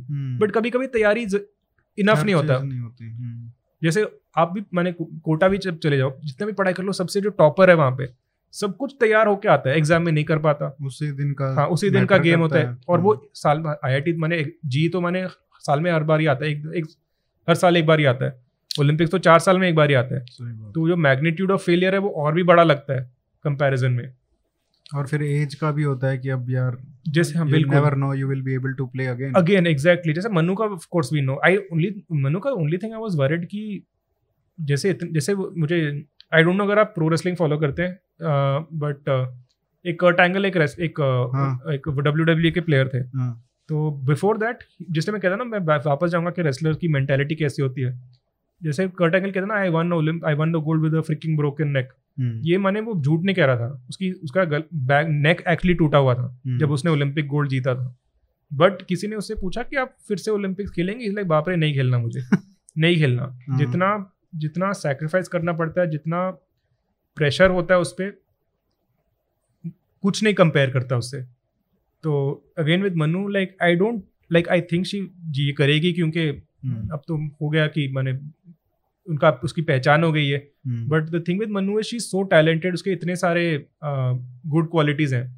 मनु एक शूटर थी जो शूटिंग में बाई चांस आ, आ गई। शी वॉज़ अ मैंने बॉक्सर खेल बॉक्सिंग करती थी इससे पहले। hmm. उसके मैंने स्टडीज़ में तो टॉपर थी वैसे भी। गोल था उसका डॉक्टर बनना। hmm. अब एल एस आर में कुछ कर रही है तो she she can do anything so does she want to you know take the pressure the risk you know the सब कहेंगे ये लूजर ये वो। मैं वो ना सिटी इंडियन पेरेंट्स मैंने चार साल कोई फ़र्क नहीं पड़ता कि बच्चे ने क्या किया आई आई टी नहीं क्लियर हुआ तो तो गंवा रहा है। वही बात होगी। Like do want to put up with this as सब जैसे हर कोई नहीं कर पाता एज हर कोई और क्यों करना चाहेगा? ऐसे अगर कोई मैंने कोई मैंने बहुत गरीब परिवार से है तो वो सोचेंगे भी भाई मैंने जॉब की बात है मैंने जॉब लग जाए फिर मैं कर फिर देख लेंगे। मनु की वो वो है नहीं जैसे जॉब का क्या जो उनके फादर वेल टू डू है। उनके फादर वेल टू डू लेकिन उसमें भी अभी कितने करोड़ों तो वैसे ही प्राइज मनी मिल चुका है तो बिल्कुल बिल्कुल you can spend your life you can spend your life on it you don't need it as an someone like Saurabh will not will नहीं गिव अप करेगा क्योंकि उसे फन आता है इसमें। hmm. जब आपको फन आता है एक चीज़ में तो आपको फ़र्क नहीं पड़ता कि रिजल्ट्स क्या आ रहे हैं। किसी कोच ने मुझे बोला कि एकदम क्लोजेस्ट टू बुद्धा मैंने देखा है ह्यूमन हाँ। में कि उसे कोई फ़र्क नहीं पड़ता कि रिजल्ट्स क्या रहे हैं कि एक दिन पाँच मिनट के लिए ये क्या होगा। चलो ठीक है शूटिंग कर लेते हैं कल फन करते हैं पिस्टल चला लेते हैं। ऐसा एटीट्यूड ऐसा एटीट्यूड ये एटीट्यूड हर कोई में लाना बहुत रेयर है। तो सबका अपना आई थिंक इवन अगर हमारे normal day to day life में अगर हम लेके आए जैसे सौरभ का मेंटालिटी है वो अलग लेवल का मेंटालिटी है। Possible hmm. नहीं है ना पॉसिबल नहीं है। You can't learn it you can't learn it it is it is natural ये मैंने मैंने इनफैक्ट कोच से भी ये पूछा कि hmm. आप ये एटीट्यूड लेके मैंने ट्रेन कर सकते हैं एथलीट्स में? लाइक नहीं। नहीं कर सकते। आप ढूंढ सकते हैं कि किन में एटीट्यूड ऐसे है बट अलग उनको ट्रेन कर उनको सकते उनको शूटिंग उन्हें सिखा देंगे बट uh, ये जैसे वही ना वो कह रहे थे कि जैसे इंडिया में एडवांटेज ये हुआ है पिछले जो जैसे हम कुछ लोग कहेंगे कि इतने मेडल्स कैसे आ गए। हम्म। एक तो मैं सिंपल सी बात बताऊँगा ये जो बेसिकली जैसे जैसे माने कंट्री रिचर होता है अपॉर्चुनिटीज़ फैलते हैं। जैसे पेरेंट्स वेल टू डू हैं तो आप क्या अपने बच्चों का लाव कर सकते हो कि, हाँ, कि चलो यार खेल लो हम देखते हैं देख तुम्हारा अगर नहीं भी हुआ तो। बिल्कुल तो, बिल्कुल जैसे जैसे आ, जैसे सौरभ हो आई एम सौरभ के आई एम श्योर जैसे सौरभ की मेंटालिटी उसके पेरेंट्स में भी ऐसी सिमिलर मेंटालिटी हुई होगी। होगी। उनको चांस नहीं मिला था अपने लाइफ में। जैसे जो गन पॉलिसी आई है जैसे एन ने मैंने वो काफ़ी लॉबी किया था गवर्नमेंट से कि एयर गन्स की जो वो एयर गन को लिबरलाइज कर दो कि इस लॉज को कि मैंने हर कोई एयर गन यूज़ कर ले। हम्म। उस वजह से सौरभ चौधरी मैंने जो मैंने गाँव से मैंने बैक ऑफ़ बियॉन्ड मैंने बगपत से वहाँ पे थोड़ा शूटिंग का वैसे हाँ बट वो एयर पिस्टल का नहीं है ना एयर हाँ, वहाँ पे तो एक्चुअल पिस्टल चलते हैं। नहीं वो वाले नहीं कह रहा एक्चुअली शूटिंग रेंजेस हैं वहाँ हाँ, पे तो। बट अब कभी मैं उनके शूटिंग रेंज में गया हूँ उनका शूटिंग रेंज एकदम इस रूम जैसे इस रूम का साइज़ है अगर अच्छा। आपको देखना चाहेगा बट इट इज़ लिटरली इतने साइज़ के मैंने चार लोग शूट मैंने ओके इसका डबल कर दो क्योंकि यहाँ पे वैसे यहाँ पे वन टू थ्री फोर जैसे यहाँ पे फोर लेन्स मैंने टारगेट्स रखे हो सकते हैं वहाँ पे छह टारगेट्स है। छोटा सा रूम रूम है मैंने वो मैंने जैसे वो हैंड की जो स्ट्रेंथ बनाने के लिए वो मैंने ब्रेक ईंट लगाते हैं हाथ पे ईंट हम्म। पकड़ के मैंने हैंड की स्टेबिलिटी होती है। तो ये पिछले फ्यू ईयर से हो रहा है। जैसे और इसके रिजल्ट्स अब आ रहे हैं। जैसे अभी मैं कहता हूँ कि शूटिंग में इस बार रिजल्ट्स नहीं आए। हम्म। सारे चीज़ें राइट प्लेस में है। रिजल्ट्स कभी आने, ही, आने है। ही है। आएँगे। आ, आने ही है। इस बार नहीं आएँगे अगली बार आएँगे। वो भर के ही आएँगे फिर आएँगे, आएँगे जैसे सेम विद रेसलिंग जैसे जब तक जैसे सुशील जब तक सुशील ने मेडल नहीं लिया किसी को इंडिया हाँ। है तो लूजर कंट्री है मैंने हम्म। सब माने ना, नाम में उनके माने पुराने लिटरेचर में सब है कि हम्म। ये सब माने कुश्ती है कि वो है एक्चुअली कुछ नहीं है हम्म। फिर सुशील मेडल लेके आए फिर उसके बाद योगेश्वर लेके आए फिर मेडल्स आते रह गए साक्षी साक्षी फिर रेसलिंग इनफैक्ट एक एक स्पोर्ट है जो 2008 से मेडल मेडल लेके आ रही है कंसिस्टेंटली बिल्कुल, बिल्कुल। अगेन इज़ क्योंकि it is not just culture but culture plus money आपको अलग लेवल जैसे जैसे जो रेसलर्स हैं अच्छे हैं बट उनको नेक्स्ट लेवल कौन लेके गए? कोचेस फिजियोज जो पार्टनरशिप्स हुए उनके बेस्ट ट्रेनिंग जैसे वो आई थिंक सत्रह साल में आई थिंक फ़र्स्ट टाइम इस बार वो दागिस्तान के कोचेज हैं। अच्छा। कमाल मलिक वैसे कोच सारे इस बार जैसे बजरंग के बजरंग के कोच हो गए नीरज के कोच सारे बढ़िया world class world coaches world classes coach हैं। लाइक ये भी थोड़ी वो नॉट शर्म is not the right word but थोड़ा सोचना पड़ेगा हम कोचेस क्यों नहीं बना पाते? जैसे एथलीट की हाँ। कोई कमी नहीं है हम यहाँ पे। इंटेलिजेंस की कोई कमी नहीं है यहाँ पे। हमारे बेस्ट कोचेस बाहर से क्यों आ रहे हैं? इट इज़ अ क्योंकि फैक्ट है जैसे हमारे जो मेडल्स आए हैं, लवलीना के कोच ऑफ़ कोर्स वो भी वैसे रफायल कोच हैं वो मैंने इटली के हैं। हाँ। बट लवलीना ले लो। मीराबाई के coach almost full time Indian है बट वो उन्होंने भी माने यूएस के माने doctor Aaron Horschig Squat University बहुत कूल इंस्टाग्राम है उनका। अच्छा। अ, उनसे माने वो करवाया था। हाँ, फिर नेक्स्ट लवलीना के हो गई। लवलीना के कोच संध्या रानी मैम है इंडिया में और मोहम्मद अली सर कमर हैं कोच है इंडिया के। बट रफायल कोच है इटली के अ, वो काफ़ी उन्होंने काफ़ी हेल्प की थी। उसके बाद किसका था? फिर आई थिंक रवि का था I am not wrong third medal third medal was Ravi और रवि। थर्ड व सिंधु। सिंधु उनके कोच कौन है? साउथ कोरिया के पार्क बिल्कुल। उसके बाद रवि कमाल मलिकॉफ उसके बाद Bajrang शाको। Men's hockey team Graham Reid तो you get Women's saying. hockey team. You हाँ you get what I am saying कि हाँ, इसमें see the thing is that there are certain areas जहाँ पे हमारे टैलेंट की कोई कमी नहीं है। जैसे प्लेयर्स ले लो टैलेंट की कमी नहीं है। उन्हें अलग लेव अलग एक्स्ट्रा लेवल तक लेके आने के लिए आपकी कोचेस की अभी लेवल है नहीं। As an we have to accept it Gopi, Gopichand sir की लेवल थी, वो मैंने साइना को लेके आए थे, सिंधु को लेके आए थे। But now we have to see कि whether those girls are actually इतने अच्छे थे मैंने इतने अच्छे थे कि मैंने कोई भी कोच होता वो लेके आ जाता उन्हें। अब सिंधु जैसे तो सिंधु ने- कर हाँ। दिया। आपने एक आर्टिकल भी लिखा था कि like she is the greatest I haven't said it in the last 10 years I I don't know title ऐसा डोंट नो था। ऐसी मैं ओनली थिंग ये मैं शायद मैंने नहीं लिखा था। ये मैंने थियोरी मैंने शिव थियोरी मैंने डाली होगी बट मैं सुशील भाई मुझे मारेंगे बहुत। अगर कभी बाहर निकले। लिटरली लिटरली बट बट नहीं but like generally speaking see like the competition in badminton and the competition in wrestling अलग है ये। हाँ। जैसे शूट बैडमिंटन कितने कंट्रीज़ खेलते हैं? ईस्टर्न ईस्ट एशिया के कंट्रीज़ की चाइना बहुत डोमिनेट करती है। चाइना कोरिया कोरिया भी इतनी लेवल की नहीं। जापान इंडोनेशिया की कोई लड़की नहीं है अभी।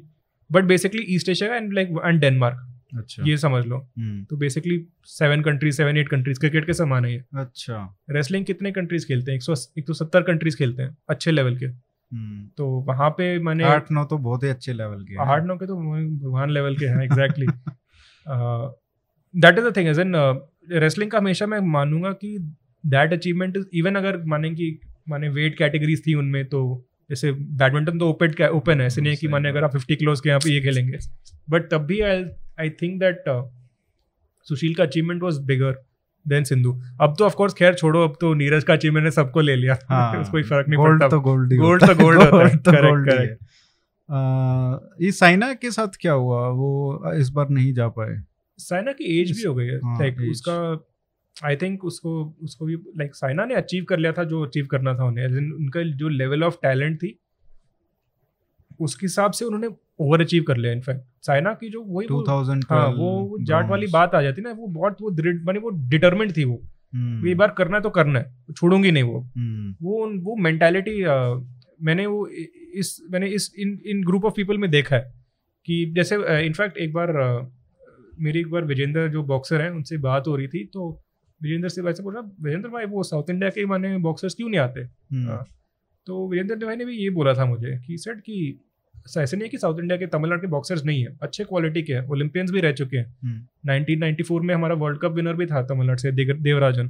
पर वो बावड़े ना होते। हैं। ना बिल्कुल वही बात है बावले ना होते।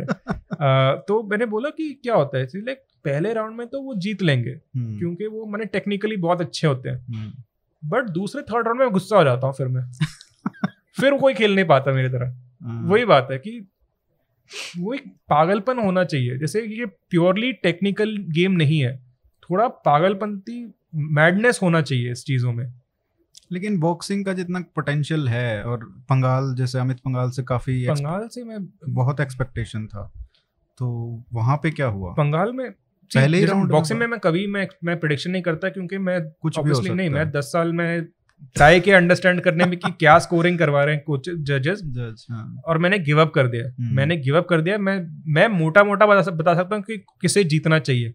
मैं ये नहीं बता सकता कि किसे टेन किसे मिलना नाइन किसे मिलना चाहिए। मैं ये नहीं कर हाँ। सकता। अभी तक मैं नहीं कर सकता। मैंने ट्राई किया मैं एम्बेरस हो चुका हूँ ये करके। अब मैं अब मैंने गिव अप कर दिया। मैं नहीं मैं, मैं इस लाइन में नहीं फंसना चाहता। हाँ, बट जैसे पंगाल का जो पंगाल का मैं थोड़ा डिसअपॉइंटेड था क्योंकि वो थोड़ा फ्रीज हुआ। जेनुइनली फ्रीज हुआ है वो। और पर दूसरी बात थी जब मैंने उनका ड्रॉ देखा आई न्यू कि ये इजी ड्रॉ नहीं है। अच्छा। ये डिफ़िकल्ट ड्रॉ था। जैसे बॉक्सिंग जैसे इंडिया में अभी तक जैसे इंडियन बॉक्सिंग में ऐसा कोई बॉक्सर अब तक नहीं निकला है जो ड्रॉ बिना ड्रॉ देखे जीत जाएगा। हम्म, रेसलिंग में मैं जानता हूँ ऐसे ऐसे कुछ लोग हैं जो जैसे विनेश। जो जिसके लिए ड्रॉ फ़र्क नहीं पड़ता। रवि ऐसे है विनेश ऐसे है सुशील एक टाइम पे थे ऐसे। हम्म, आ, आ, इनके लिए मैं बता, मैं बता सकता हूँ ड्रॉ फ़र्क नहीं पड़ता। अमित के लिए ड्रॉप फ़र्क पड़ता है। जिस भलाई उसकी रैंकिंग वर्ल्ड नंबर वन थी of course world ranking boxing wrestling archery में कोई फ़र्क नहीं उनका कोई वैल्यू नहीं होता। कभी कोई जैसे अगर कोई भी मैंने एथलीट अगली बार ही डाले अपने बायो में ट्विटर बायो इंस्टाग्राम डाले वर्ल्ड नंबर वन शूटिंग के तो। डालते हैं मनु ने अच्छा। मनु ने डाला है। आ, बहुत लोगों ने डाला है। अच्छा, आ, अगर कोई वाले वर्ल्ड नंबर वन तो आप कोई सीधे पता पता लग रहा है कि इसका कोई फ्यूचर नहीं है। इसका आप क्योंकि ये माने फेक विक्ट्री ले रही है ये। हाँ, फेक विक्ट्री ले रहे हैं। हाँ, क्योंकि ये एक्चुअली कोई जैसे जैसे टेनिस में रैंकिंग्स हो गई। हम्म, रैंकिंग कैसे आते हैं टेनिस में? अगर माने फ़र्स्ट ऑफ़ ऑल 1800 लोग खेलते हैं माने प्रोफेशनली खेलते हैं हम्म, अच्छे लेवल पे। हम्म, तो 1800 लोगों की कंपटीशन होती है। कितने साल में 64 टूर्नामेंट्स एटीपी के होते हैं। उससे नीचे चैलेंजर उसके नीचे मैंने फ्यूचर्स एटसेट्रा एटसेट्रा सब में रैंकिंग पॉइंट्स होते हैं। तो जो बेस्ट जो बेस्ट जो दो जिनकी रैंकिंग के लिए आपको तेरह टूर्नामेंट्स खेलने होते हैं साल में। हम्म, तो रैंकिंग जितने आप खेलेंगे जैसे जितने डेटा पॉइंट्स आएँगे आपके अगर आप आपने स्टेटिस्टिक्स या कुछ किया आपको पता है कि अगर आप दो पॉइंट की आप प्लॉट करेंगे लाइन वो हमेशा स्ट्रेट लाइन ही आएगा। हम्म, अगर आप चार पॉइंट्स चार डेटा पॉइंट्स प्लॉट करेंगे तो आपको अंदाज़ा आएगा कि कहाँ तो उसमें कहीं ना कहीं असली है वो हाँ वो। ज़्यादा असली है। जैसे शूट बॉक्सिंग शूटिंग में कितने टूर्नामेंट्स है? चार वर्ल्ड कप्स हैं एक एक एशियन चैंपियनशिप्स है और एक वर्ल्ड चैंपियनशिप्स है। तो छह टूर्नामेंट्स हो गए और वो छह टूर्नामेंट्स एक साल में नहीं होंगे। तो आपका छह डेटा पॉइंट्स का वो प्लॉटिंग है आपका। ठीक। और सारे वो शूटर्स एक टूर्नामेंट में नहीं आएँगे। तो जैसे विम्बल्डन हो गया विम्बल्डन टाइप का कुछ चीज़ नहीं है विम्बल्डन यूएस ओपन टाइप का कोई चीज़ नहीं है शूटिंग में। बॉक्सिंग में तो और भी खराब है रेसलिंग क्योंकि बॉक्सिंग रेसलिंग में हर कंट्री से एक ही बंदा आ सकता है कॉम्पिटिशन में। जैसे टेनिस देख लो टेनिस में जो सर्बिया से तीन लोग आएँगे यूएसए से पाँच लोग आएँगे टूर्नामेंट में। लेकिन अभी लग रहा है कि जैसे दो हज़ार चौबीस में बॉक्सिंग से कुछ और सी बॉक्सिंग में से मैं कभी उम्मीद नहीं रखूँगा। वेरी ऑनेस्टली प्रेडिक्ट नहीं करना मैं बॉक्सिंग में प्रेडिक्ट नहीं करूँगा कोई अच्छा बॉक्स एक दूसरी बात है कि अमित ने बहुत एक्चुअली डिसअपॉइंट किया। जैसे अमित हारे तो हारे हर कोई हार सकता है। जिस तरीके से हारे वो वो- वो काफ़ी वो डैमेजिंग होगा साइकी के लिए। हम्म, मेंटली बहुत डैमेजिंग होगा। जैसे वो लास्ट राउंड में भाग रहे थे वो जिन वो फ़र्स्ट टाइम जैसे आप कह रहे हैं ना बावले होते हैं ये यहाँ पे बावला नहीं था वो भाग रहा था ये। हम्म, और एक्चुअली आपको एक कोच ने फिर बाद में बताया था भाई एक बार आपको सोलर प्लेक्सेस में मैंने शॉट लग जाता है लिवर पे शॉट लग जाता है तो जितना भी माने टफ हो जितना भी टफ हो आप आपका try to save your body. You have to you will save your body आप भाग आप भागेंगे नहीं बट वट एवर आप कवर अप करेंगे आप माने आगे नहीं आएँगे आप। डिफेंसिव आप डिफेंसिव आ जाएँगे। अमित का प्रॉब्लम शुरू से ये था कि बहुत बढ़िया बॉक्सर है बट पंचेस नहीं छोड़ता वो। इतने पंच, जैसे विजेंद्र कर विजेंद्र भी ऐसे थे। पंचेस इतने छोड़ते नहीं थे बट बहुत एक्यूरेट थे। तो एक दो शॉट लगते थे एकदम क्लियर शॉट लगते थे उनके। अच्छा। अमित का प्रॉब्लम हो जाता है कि अगर दूसरा अपोनेंट ऐसा है कि एक्सपोज कर टाइप का बॉक्सर है माने पंचेस रुक रुकता ही नहीं है। हम्म, और जैसे वो कोलंबिया का जो अपोनेंट था एक भी होता है ना कि एक बार जैसे नॉर्मली होता है जब पंचेस छोड़ते हैं तो बहुत एग्जॉस्टिंग होता है जैसे इसलिए आप फुल टाइम अग्रेसिव नहीं होते। एक रीजन होता है क्योंकि बॉडी नहीं सह पाती। हम्म, बट एक बार अगर आप लय में आ जाते हैं तो आप रुकते नहीं है। सही बात। अमित के साथ ये एकदम वो परफेक्ट स्टॉर्म हो गया। अपोनेंट भी क्लास था वो भी रियो का सिल्वर मेडलिस्ट था वो। ऐसे नहीं है कि हाँ, रैंडमली आ गया ये कोई गंवार आ गया। मैं अच्छे लेवल का बॉक्सर था। हम्म, और मेडलिस्ट तो सिल्वर मेडलिस्ट तो है ही। हम्म। और मेन चीज़ है कि उसका जो गेम है अमित के एकदम ऑपोजिट है। अमित के लिए सबसे खराब वो वाला गेम है। क्योंकि अमित काउंटर पंचर है। वो आपको वो आप पंच छोड़ेंगे फिर आप रिकवर करेंगे। जब आप रिकवर कर रहे हैं अमित मारेगा। हम्म, बट अगर आप रिकवर नहीं कर रहे आप छोड़ते जा रहे हैं। जैसे होता है ना कि अब मशीन गन चला जैसे कोई नॉर्मली होता है जब कवरिंग फायर होता है कोई मैंने शॉट मारता है फिर जब रीलोड करते हैं तो आप शॉट मारते हैं लेते हैं। जैसे अगर कोई मैंने मशीन गन मार रहा है आप पे तो मैंने गोलियाँ रुकी नहीं रही। हम्म, तो आप कहाँ से मैंने उठ के मैंने अब अब मारेंगे कुछ? टाइम ही नहीं दे रहा टाइम ही नहीं दे एग्जॉस्ट मैंने एकदम थका जैसे अमित मैंने अमित को इतना थका हुआ देखा नहीं अपने लाइफ में। हम्म, अमित का जो स्टेमिना है वर्ल्ड क्लास स्टेमिना है। अगर अमित को मैंने एकदम थका दे तो आप समझ सकते हो कि सांस लेने के लिए भी जगह नहीं है उसके लिए। हम्म, तो दैट वाज कुछ बाउट्स कुछ मैंने लॉसेस थी ओलंपिक्स में जो एक्चुअली बहुत ही डिसहार्टनिंग थी जिससे बुरा लगता है वो देख के। अमित का एक था विनेश का एक था अमित का एक था। हम्म। बिकॉज़ अमित का लेवल इतना खराब नहीं है जिससे जिस जैसे वो दिखा उसमें। वैसे ये अगर सारे ये जो एक्सपेक्टेशन थे ये मेडल में कन्वर्ट होते तो ज़बरदस्त टैली हो जाती इंडिया की। मैं अभी भी पंद्रह मैंने तो आराम मैं, मैंने तो अ, बोला था कि ओलंपिक्स मैंने तो वैसे बैट लगाया था। अच्छा। और मैंने जीता हूँ मैं जीता भी हूँ बट बट हाईएस्ट का? हाईएस्ट का। तो हाँ। मैंने बोला था कि कहते हैं एट मेडल्स आएँगे हमारे। और मैं अपना लो मैं लो लो एस्टिमेट कर रहा था हम्म। कि एट मेडल्स तो आएँगे आएँगे कि बाकी लोग जो इधर उधर हो भी गया एक, तो। एक हाँ इतने तो आएँगे ही आएँगे। क्योंकि क्वालिटी हमारे अपने परफॉर्मेंस को देख लो अपोजिशन को देख लो।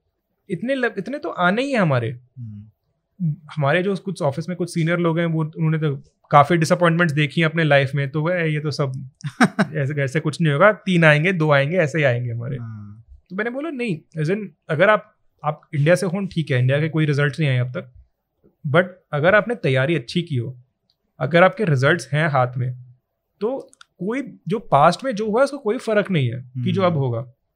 मैं फ़र्स्ट पाँच दिन के लिए मैं थोड़ा घबराया हुआ था क्योंकि आई कुछ आ नहीं रहा था। हाँ मैं मैं मुझे मुझे पता था कि वेट लिफ्टिंग में आएगी मेडल आई न्यू की आएगी। अच्छा। उसका उसका वो तो मैं अगर मुझे मैंने अपने सारे अपने सारे प्रॉपर्टी वो सब लगानी पड़ती उस पर मैं लगा देता। ए, एक, एक चानों के ऊपर ही? हाँ वो तो वो तो पक्का था। वो अच्छा। मैंने बाकियों का आए ना आए चानू का तो चनू का तो पक्का ही था। हम्म, क्योंकि जैसे वेट लिफ्टिंग जो गेम है ये दूसरे पे डिपेंड नहीं है। कि हाँ, दूसरे क्या कर रहे हैं क्या करेंगे। ये आप पे डिपेंड है। तो अगर आपने पिछले तीन कंपटीशन में मैंने पिछले तीन हफ़्ते में मैंने 205 उठाए तो आप अचानक से 180 नहीं उठाएँगे। सही बात। आप तो 205 आप 203 तक आ जाएँगे आप 202 तक आ जाएँगे। हम्म, पर मैंने उसी के क्लोज रहेंगे। और मैंने देखा कि जो बाकी जो अपोनेंट्स हैं बेस्ट चीज़ थी कि नॉर्थ कोरिया आई नहीं यहाँ पे। हम्म, नॉर्थ कोरिया अगर आती तो उनका सिल्वर ब्रॉन्ज में फाइट होता। अच्छा। क्योंकि नॉर्थ कोरिया की जो लड़की है वो मैंने टू ज़ीरो सेवन उठा चुकी है वो। अच्छा। तो अगर वो होती तो टफ होता। बट एक बार नॉर्थ कोरिया ने बोला कि कोविड है वहाँ पे हम नहीं आ रहे तो मैंने बोला ठीक है सिल्वर तो गारंटी है। क्योंकि गोल्ड तो मैंने अलग बात है जैसे जैसे चाइना की जैसे तैयारी करके आती है वेट लिफ्टिंग में चाइना वो तो ज़बरदस्त वो मतलब तो समझते हैं कि जैसे मैं एक्चुअली बता रहा था किसी को कि अगर मीरा मीराबाई चनू चाइना के नेशनल कॉम्पिटिशन में खेलेगी जो उनके जो उनके जो नेशनल चैंपियनशिप्स होते हैं वो चौथे नंबर पे आएगी वो। बाप रे। तो उतना गैप है। उनके जो बेस्ट हैं और हमारे जो बेस्ट हैं इसमें। बट चाइना वाली तो ऐसे उठा रही थी जैसे कोई फ़र्क ही नहीं पड़ रहा उनका वो उनका जो शुरू से उनका जैसे मीराबाई जब कब आई थी अ, अ, इसमें मीराबाई आई थी when she was 12 years old मैंने वेट लिफ्टिंग में उस टाइम आई थी। चाइना की जो जो जो बच्चे हैं वो तो सेलेक्ट करते हैं उन्हें कि हम्म। जैसे वेट लिफ्टिंग के लिए क्या चाहिए होता है? आपको चाहिए होता है कि आपकी आपकी जो जो आर्म लेंथ और आपकी लेग लेंथ ये थोड़ी छोटी होनी चाहिए कंपेयर टू आपकी बॉडी साइज़ हम्म, क्यों? क्योंकि अगर आप वेट को मैंने छोटे हाइट पे लेके उठा रहे हो तो ज़्यादा वेट उठ सकते हैं। बेसिक फिजिक्स है ये कि हम्म। जितना मैंने जी मैंने जितना मैंने ग्राउंड से आप इतने दूर हैं तो ग्रेविटी का फोर्स ज़्यादा पड़ जाता है। और वेट लिफ्टिंग जैसा गेम है ये छोटे छोटे मार्जिन आप कहेंगे कि भाई पाँच इंच में क्या फ़र्क पड़ेगा? फ़र्क पड़ता है इन, चीज़ों में। और हम्म। वो ये लोग सोचते हैं वो मैंने ये सोचते हैं इन चीज़ों में। जैसे ये जो जी हुई आई होप मैं उनका नाम सही बोल रहा हूँ उनकी हाइट छोटी है। छोटी छोटी हाँ, है। हम्म, उनकी जो इसलिए आप देखेंगे जैसे जी हुई की जो स्ट्रेंथ है बेसिक स्ट्रेंथ है वो मीराबाई के कंपैरिजन में लो है। अच्छा। आपको अगर आप आप ये ऐसे इसलिए पता लगता है आप स्नैच उनकी स्नैच देख लो और उनके क्लीन एंड जर्क देख लो। हम्म, जो स्नैच लिफ्ट होती है वो एक एक मोशन में लिफ्ट होती है वो। तो उसमें प्योर टेक्निक होती है। जैसे जितनी टेक्निक तगड़ी है वो उठाएँगे। क्लीन एंड जर्क में दो मूवमेंट का लिफ्ट है। जैसे आप पावर भी। जैसे आप जैसे आप कह जैसे यहाँ पे आपके रूम में मैंने अलमीरा है। अलमीरा नहीं मैंने वो कबर्ड है। अगर आप कोई मैंने चेयर आप, आप चेयर ने कोई मैंने हैवी चीज़ उठा के डाल रहे हैं वहाँ पे हम्म, आप पहले तो अपने शोल्डर पे लेके आएँगे और उसके ऊपर आप उसके बाद आप मैंने उसका अपने वो टॉप शेल्फ में डालेंगे। हाँ। अगर आपको एक ही मैं तो वो आप नहीं कर पाते हम्म। मैंने वो डिफ़िकल्ट होता है या फिर आप वेट कम लेते हैं। क्लीन एंड जर्क और स्नैच में वही फ़र्क है। तो जिसका स्नैच अच्छा है उससे पता लगता है उसकी टेक्निक अच्छी है। जैसे वो चाइना की जो लड़की है उसका क्लीन एंड जर्क मीराबाई की क्लीन एंड जर्क से एक्चुअली थोड़ा लेस है।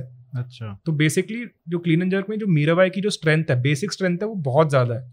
नेचुरली बहुत। टेक्निक ज़्यादा है अच्छी है। उसकी स्नैच देख लो दस किलो का फ़र्क उसमें लग जाता है।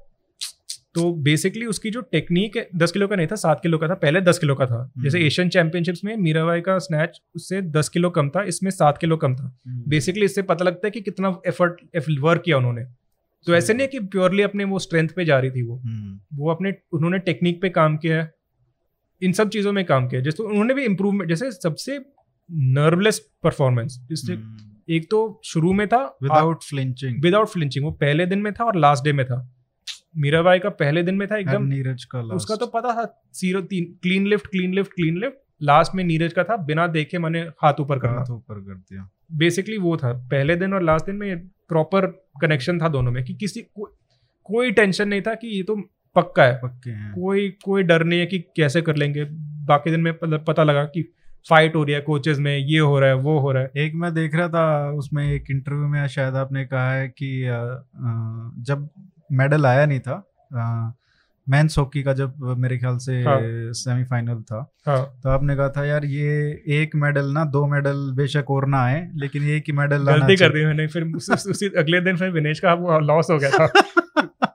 फिर मुझे तो लगा कि वो- बोला नहीं चाहिए था। बात सही होगी ना दो मेडल वहाँ नहीं आए लेकिन यहाँ पे आ गया। पर वो तो सोलह मेडल के बराबर है। जैसे मैं मेन चीज़ मैं बताता हूँ इंडिया में ओलंपिक्स का इतना प्रेशर आ जाता है इसलिए आता है क्योंकि मेडल्स नहीं हमारे। तो ये वो एक वो सेइंग है विनिंग इज़ अ हैबिट कि एक बार ही आप जीतना शुरू करते हैं तो ईजी हो जाता है। जैसे एक बार आपने एग्ज़ाम दे दिया पहले तो बहुत घबराते हैं कि कैसे होगा कैसे होगा। जैसे बोर्ड्स भी ले लो। जैसे पहले एग्ज़ाम में थोड़ा वो डर रहता है कि कैसे होगा कैसे होगा। पाँचवें एग्ज़ाम के बाद हाँ भाई लिख लेंगे अगले सोएँगे नहीं सोएँगे करके आके लिख लेंगे। इट्स लाइक दैट एक बार ही आपका मेडल आ गया तो एक पता लगता है कि वाह यार रोल मॉडल है ये कैसे ट्रेनिंग करता है हमें इसी तरह बनना चाहिए हम बनेंगे इसकी तरह। हम्म, तो बाकी मेडल बाकी स्पोर्ट्स में एक एक मेडल मिलता है लोगों को। हॉकी ऐसा गेम है जहाँ पे 16 लोगों को मेडल मिलता है। भला ही एक मेडल हर स्टेट में जाते हैं तो उसका हर स्टेट में आता है। बिल्कुल बिल्कुल। होता है। तो इतना इम्प्रेशन पड़ जाता है जैसे उड़ीसा के जो ट्राइबल्स में माने वो मेडल आ गया। हाँ, हरियाणा के यहाँ पे मेडल आ गया। पंजाब के यहाँ पे मेडल आ गया। वहाँ पे पूरे सेलिब्रेशन होते हैं लोग देखते हैं बिल्कुल। इसका वैल्यू चीज़ जैसे वही होता है ना कि इसे नॉर्मल बनाना है। जैसे जैसे आप प्री बोर्ड्स क्यों करवाते हैं? आपके इसको आपके स्कूल या कोई भी आप मैंने प्री बोर्ड्स क्यों करवाते हैं? क्योंकि वो एग्ज़ाम का डर हटाने के लिए। तो एक बार जब मेडल आ जाता है उसका वो ओलंपिक्स का वो डर हट जाता है कि हाँ ये चालीस साल से हाँ, नहीं आ रहा ठीक है भाई मेडल मेडल ही तो है ऐसे हम्म। ऐसे क्या है इसमें? मैंने क्या है कुछ है ही नहीं जैसे चाइना के इतने मेडल्स क्यों आते हैं? क्योंकि वो ओलंपिक्स इतनी बड़ी बात नहीं है उनके लिए जैसे सिल्वर ब्रॉन्ज बड़ी बात नहीं है उनके लिए। हम्म, उनका जो उनका जो मेन प्रेशर होता है फिर वो गोल्ड का वो अलग गोल्ड का वो गोल्ड का अलग यूएस के साथ कंपटीशन और एक बहुत फनी एक बहुत एक बहुत एक बहुत फनी चीज़ है यहाँ पे। हम्म। तो आई थिंक इंडिया का सबसे बड़ा कंट्रीब्यूशन उस ओलंपिक्स में हमारे एथलीट के थ्रू नहीं था हमारे रेफरी के थ्रू था। कौन? ये इस वाले में? तो बेसिकली चाइना को चाइना का में बहुत कंट्रोवर्सी हो गई इस मामले में। हाँ, एक जिमनास्टिक्स के ऑलराउंड कंपटीशन में ये मुझे स्टोरी करनी थी बट किसी को इंटरेस्ट नहीं है तो मैं बोल रहा हूँ यहाँ पे। हाँ, जो ऑलराउंड चाइना के 38 गोल्ड मेडल्स थे यूएसए के भी 38 या 39 थे। तो एक गोल्ड मेडल में चाइना हार गई यूएस से हाँ, तो बेसिकली चाइना अगर अगर सेकेंड डे में एक all round men's all round gymnastics का कंपटीशन हुआ था। हाँ, तो वहाँ पे जो एक जापानीज जिमनास्ट था वो हाँ तो- रेफरी नहीं नहीं जिमनास्ट अच्छा। तो उसने वो माने वॉल्ट होते हैं जब आप भागते हैं लाइन में एक बेंच होता है बेंच पे वो छलांग मार के समरसॉल्ट करके लैंड करते हैं। हम्म, तो उस जापानीज बंदे ने वो किया समर सॉल्ट करके लैंड हुआ पर खराब लैंडिंग हुई थी मैट के बाहर लैंड हो गया वो। अच्छा। तो ऑटोमेटिकली पेनल्टी पॉइंट्स होते हैं इसके लिए। ठीक। तो रेफरी ने पर उसे पॉइंट वन पेनल्टी दिया था जब उसकी पॉइंट फोर पेनल्टी होने चाहिए थे। अच्छा। तो बाद में वो पॉइंट फोर पेनल्टी के ना होने की वजह से जापान वो इंडिविजुअल ऑलराउंड जीत गया। अच्छा। किससे जीता? चाइना से जीता। तो नो नो और वो रेफरी कौन था जिसने उनके माने पॉइंट फोर के बजाय उनसे पॉइंट वन दिया था? इंडिया। इंडिया का रेफरी था। तो बेसिकली इंडिया ने चाइना चलो कोई नहीं एक और जीत जाते तो बराबर होते लेकिन बराबर फिर भी होते, बिल्कुल, बिल्कुल, यूएस आगे ही होता। नहीं नहीं बट फनी थिंग बात हुई फिर वो वीवो पे बहुत चल गया। फिर ये तो हमारे अच्छा। इंडिया के हमेशा ऐसे ही है हमारे चीटिंग करते हैं हमारे साथ। फिर बाद में क्योंकि इस, बेचारे का ट्विटर प्रोफ़ाइल फेसबुक मिल गया। फेसबुक में उसने मैंने चाइना के खिलाफ कुछ लिखा था एक टाइम पे। हम्म। तो बोले ये तो जानबूझ के हमें मैंने फंसा रहा था। किया भी होगा। किया मैंने किया नहीं था। मैंने फिर बाद में फिर वो जो फेडरेशन ने जो इंटरनेशनल फेडरेशन ने बोला कि इसलिए वो गलत इस चीज़ इस रीजन से ये गलत नहीं था। बट अच्छा एक बार जब फैल जाता है सोशल मीडिया पे तो फैल जाता है। फिर तो आप कुछ नहीं कर सकते। तो वही हो गया। सर जोनाथन सर बहुत अच्छा लगा आपसे बात करके। Such important topic it was क्योंकि सब क्रिकेट पे या ओलंपिक्स पे ही फोकस करके करते हैं लेकिन एक ब्रॉड जो नॉन क्रिकेट स्पोर्ट्स हैं उन पे इतना लंबा डिस्कशन हुआ सबके एनालिसिस किया। So thank you so much thank you for having me yeah great to have you I hope my Hindi was not no इतना no it खराब was नहीं था। good it was चलो, good ठीक it है। was really good. Thanks. Thanks thanks Okay. Arihant so bye guys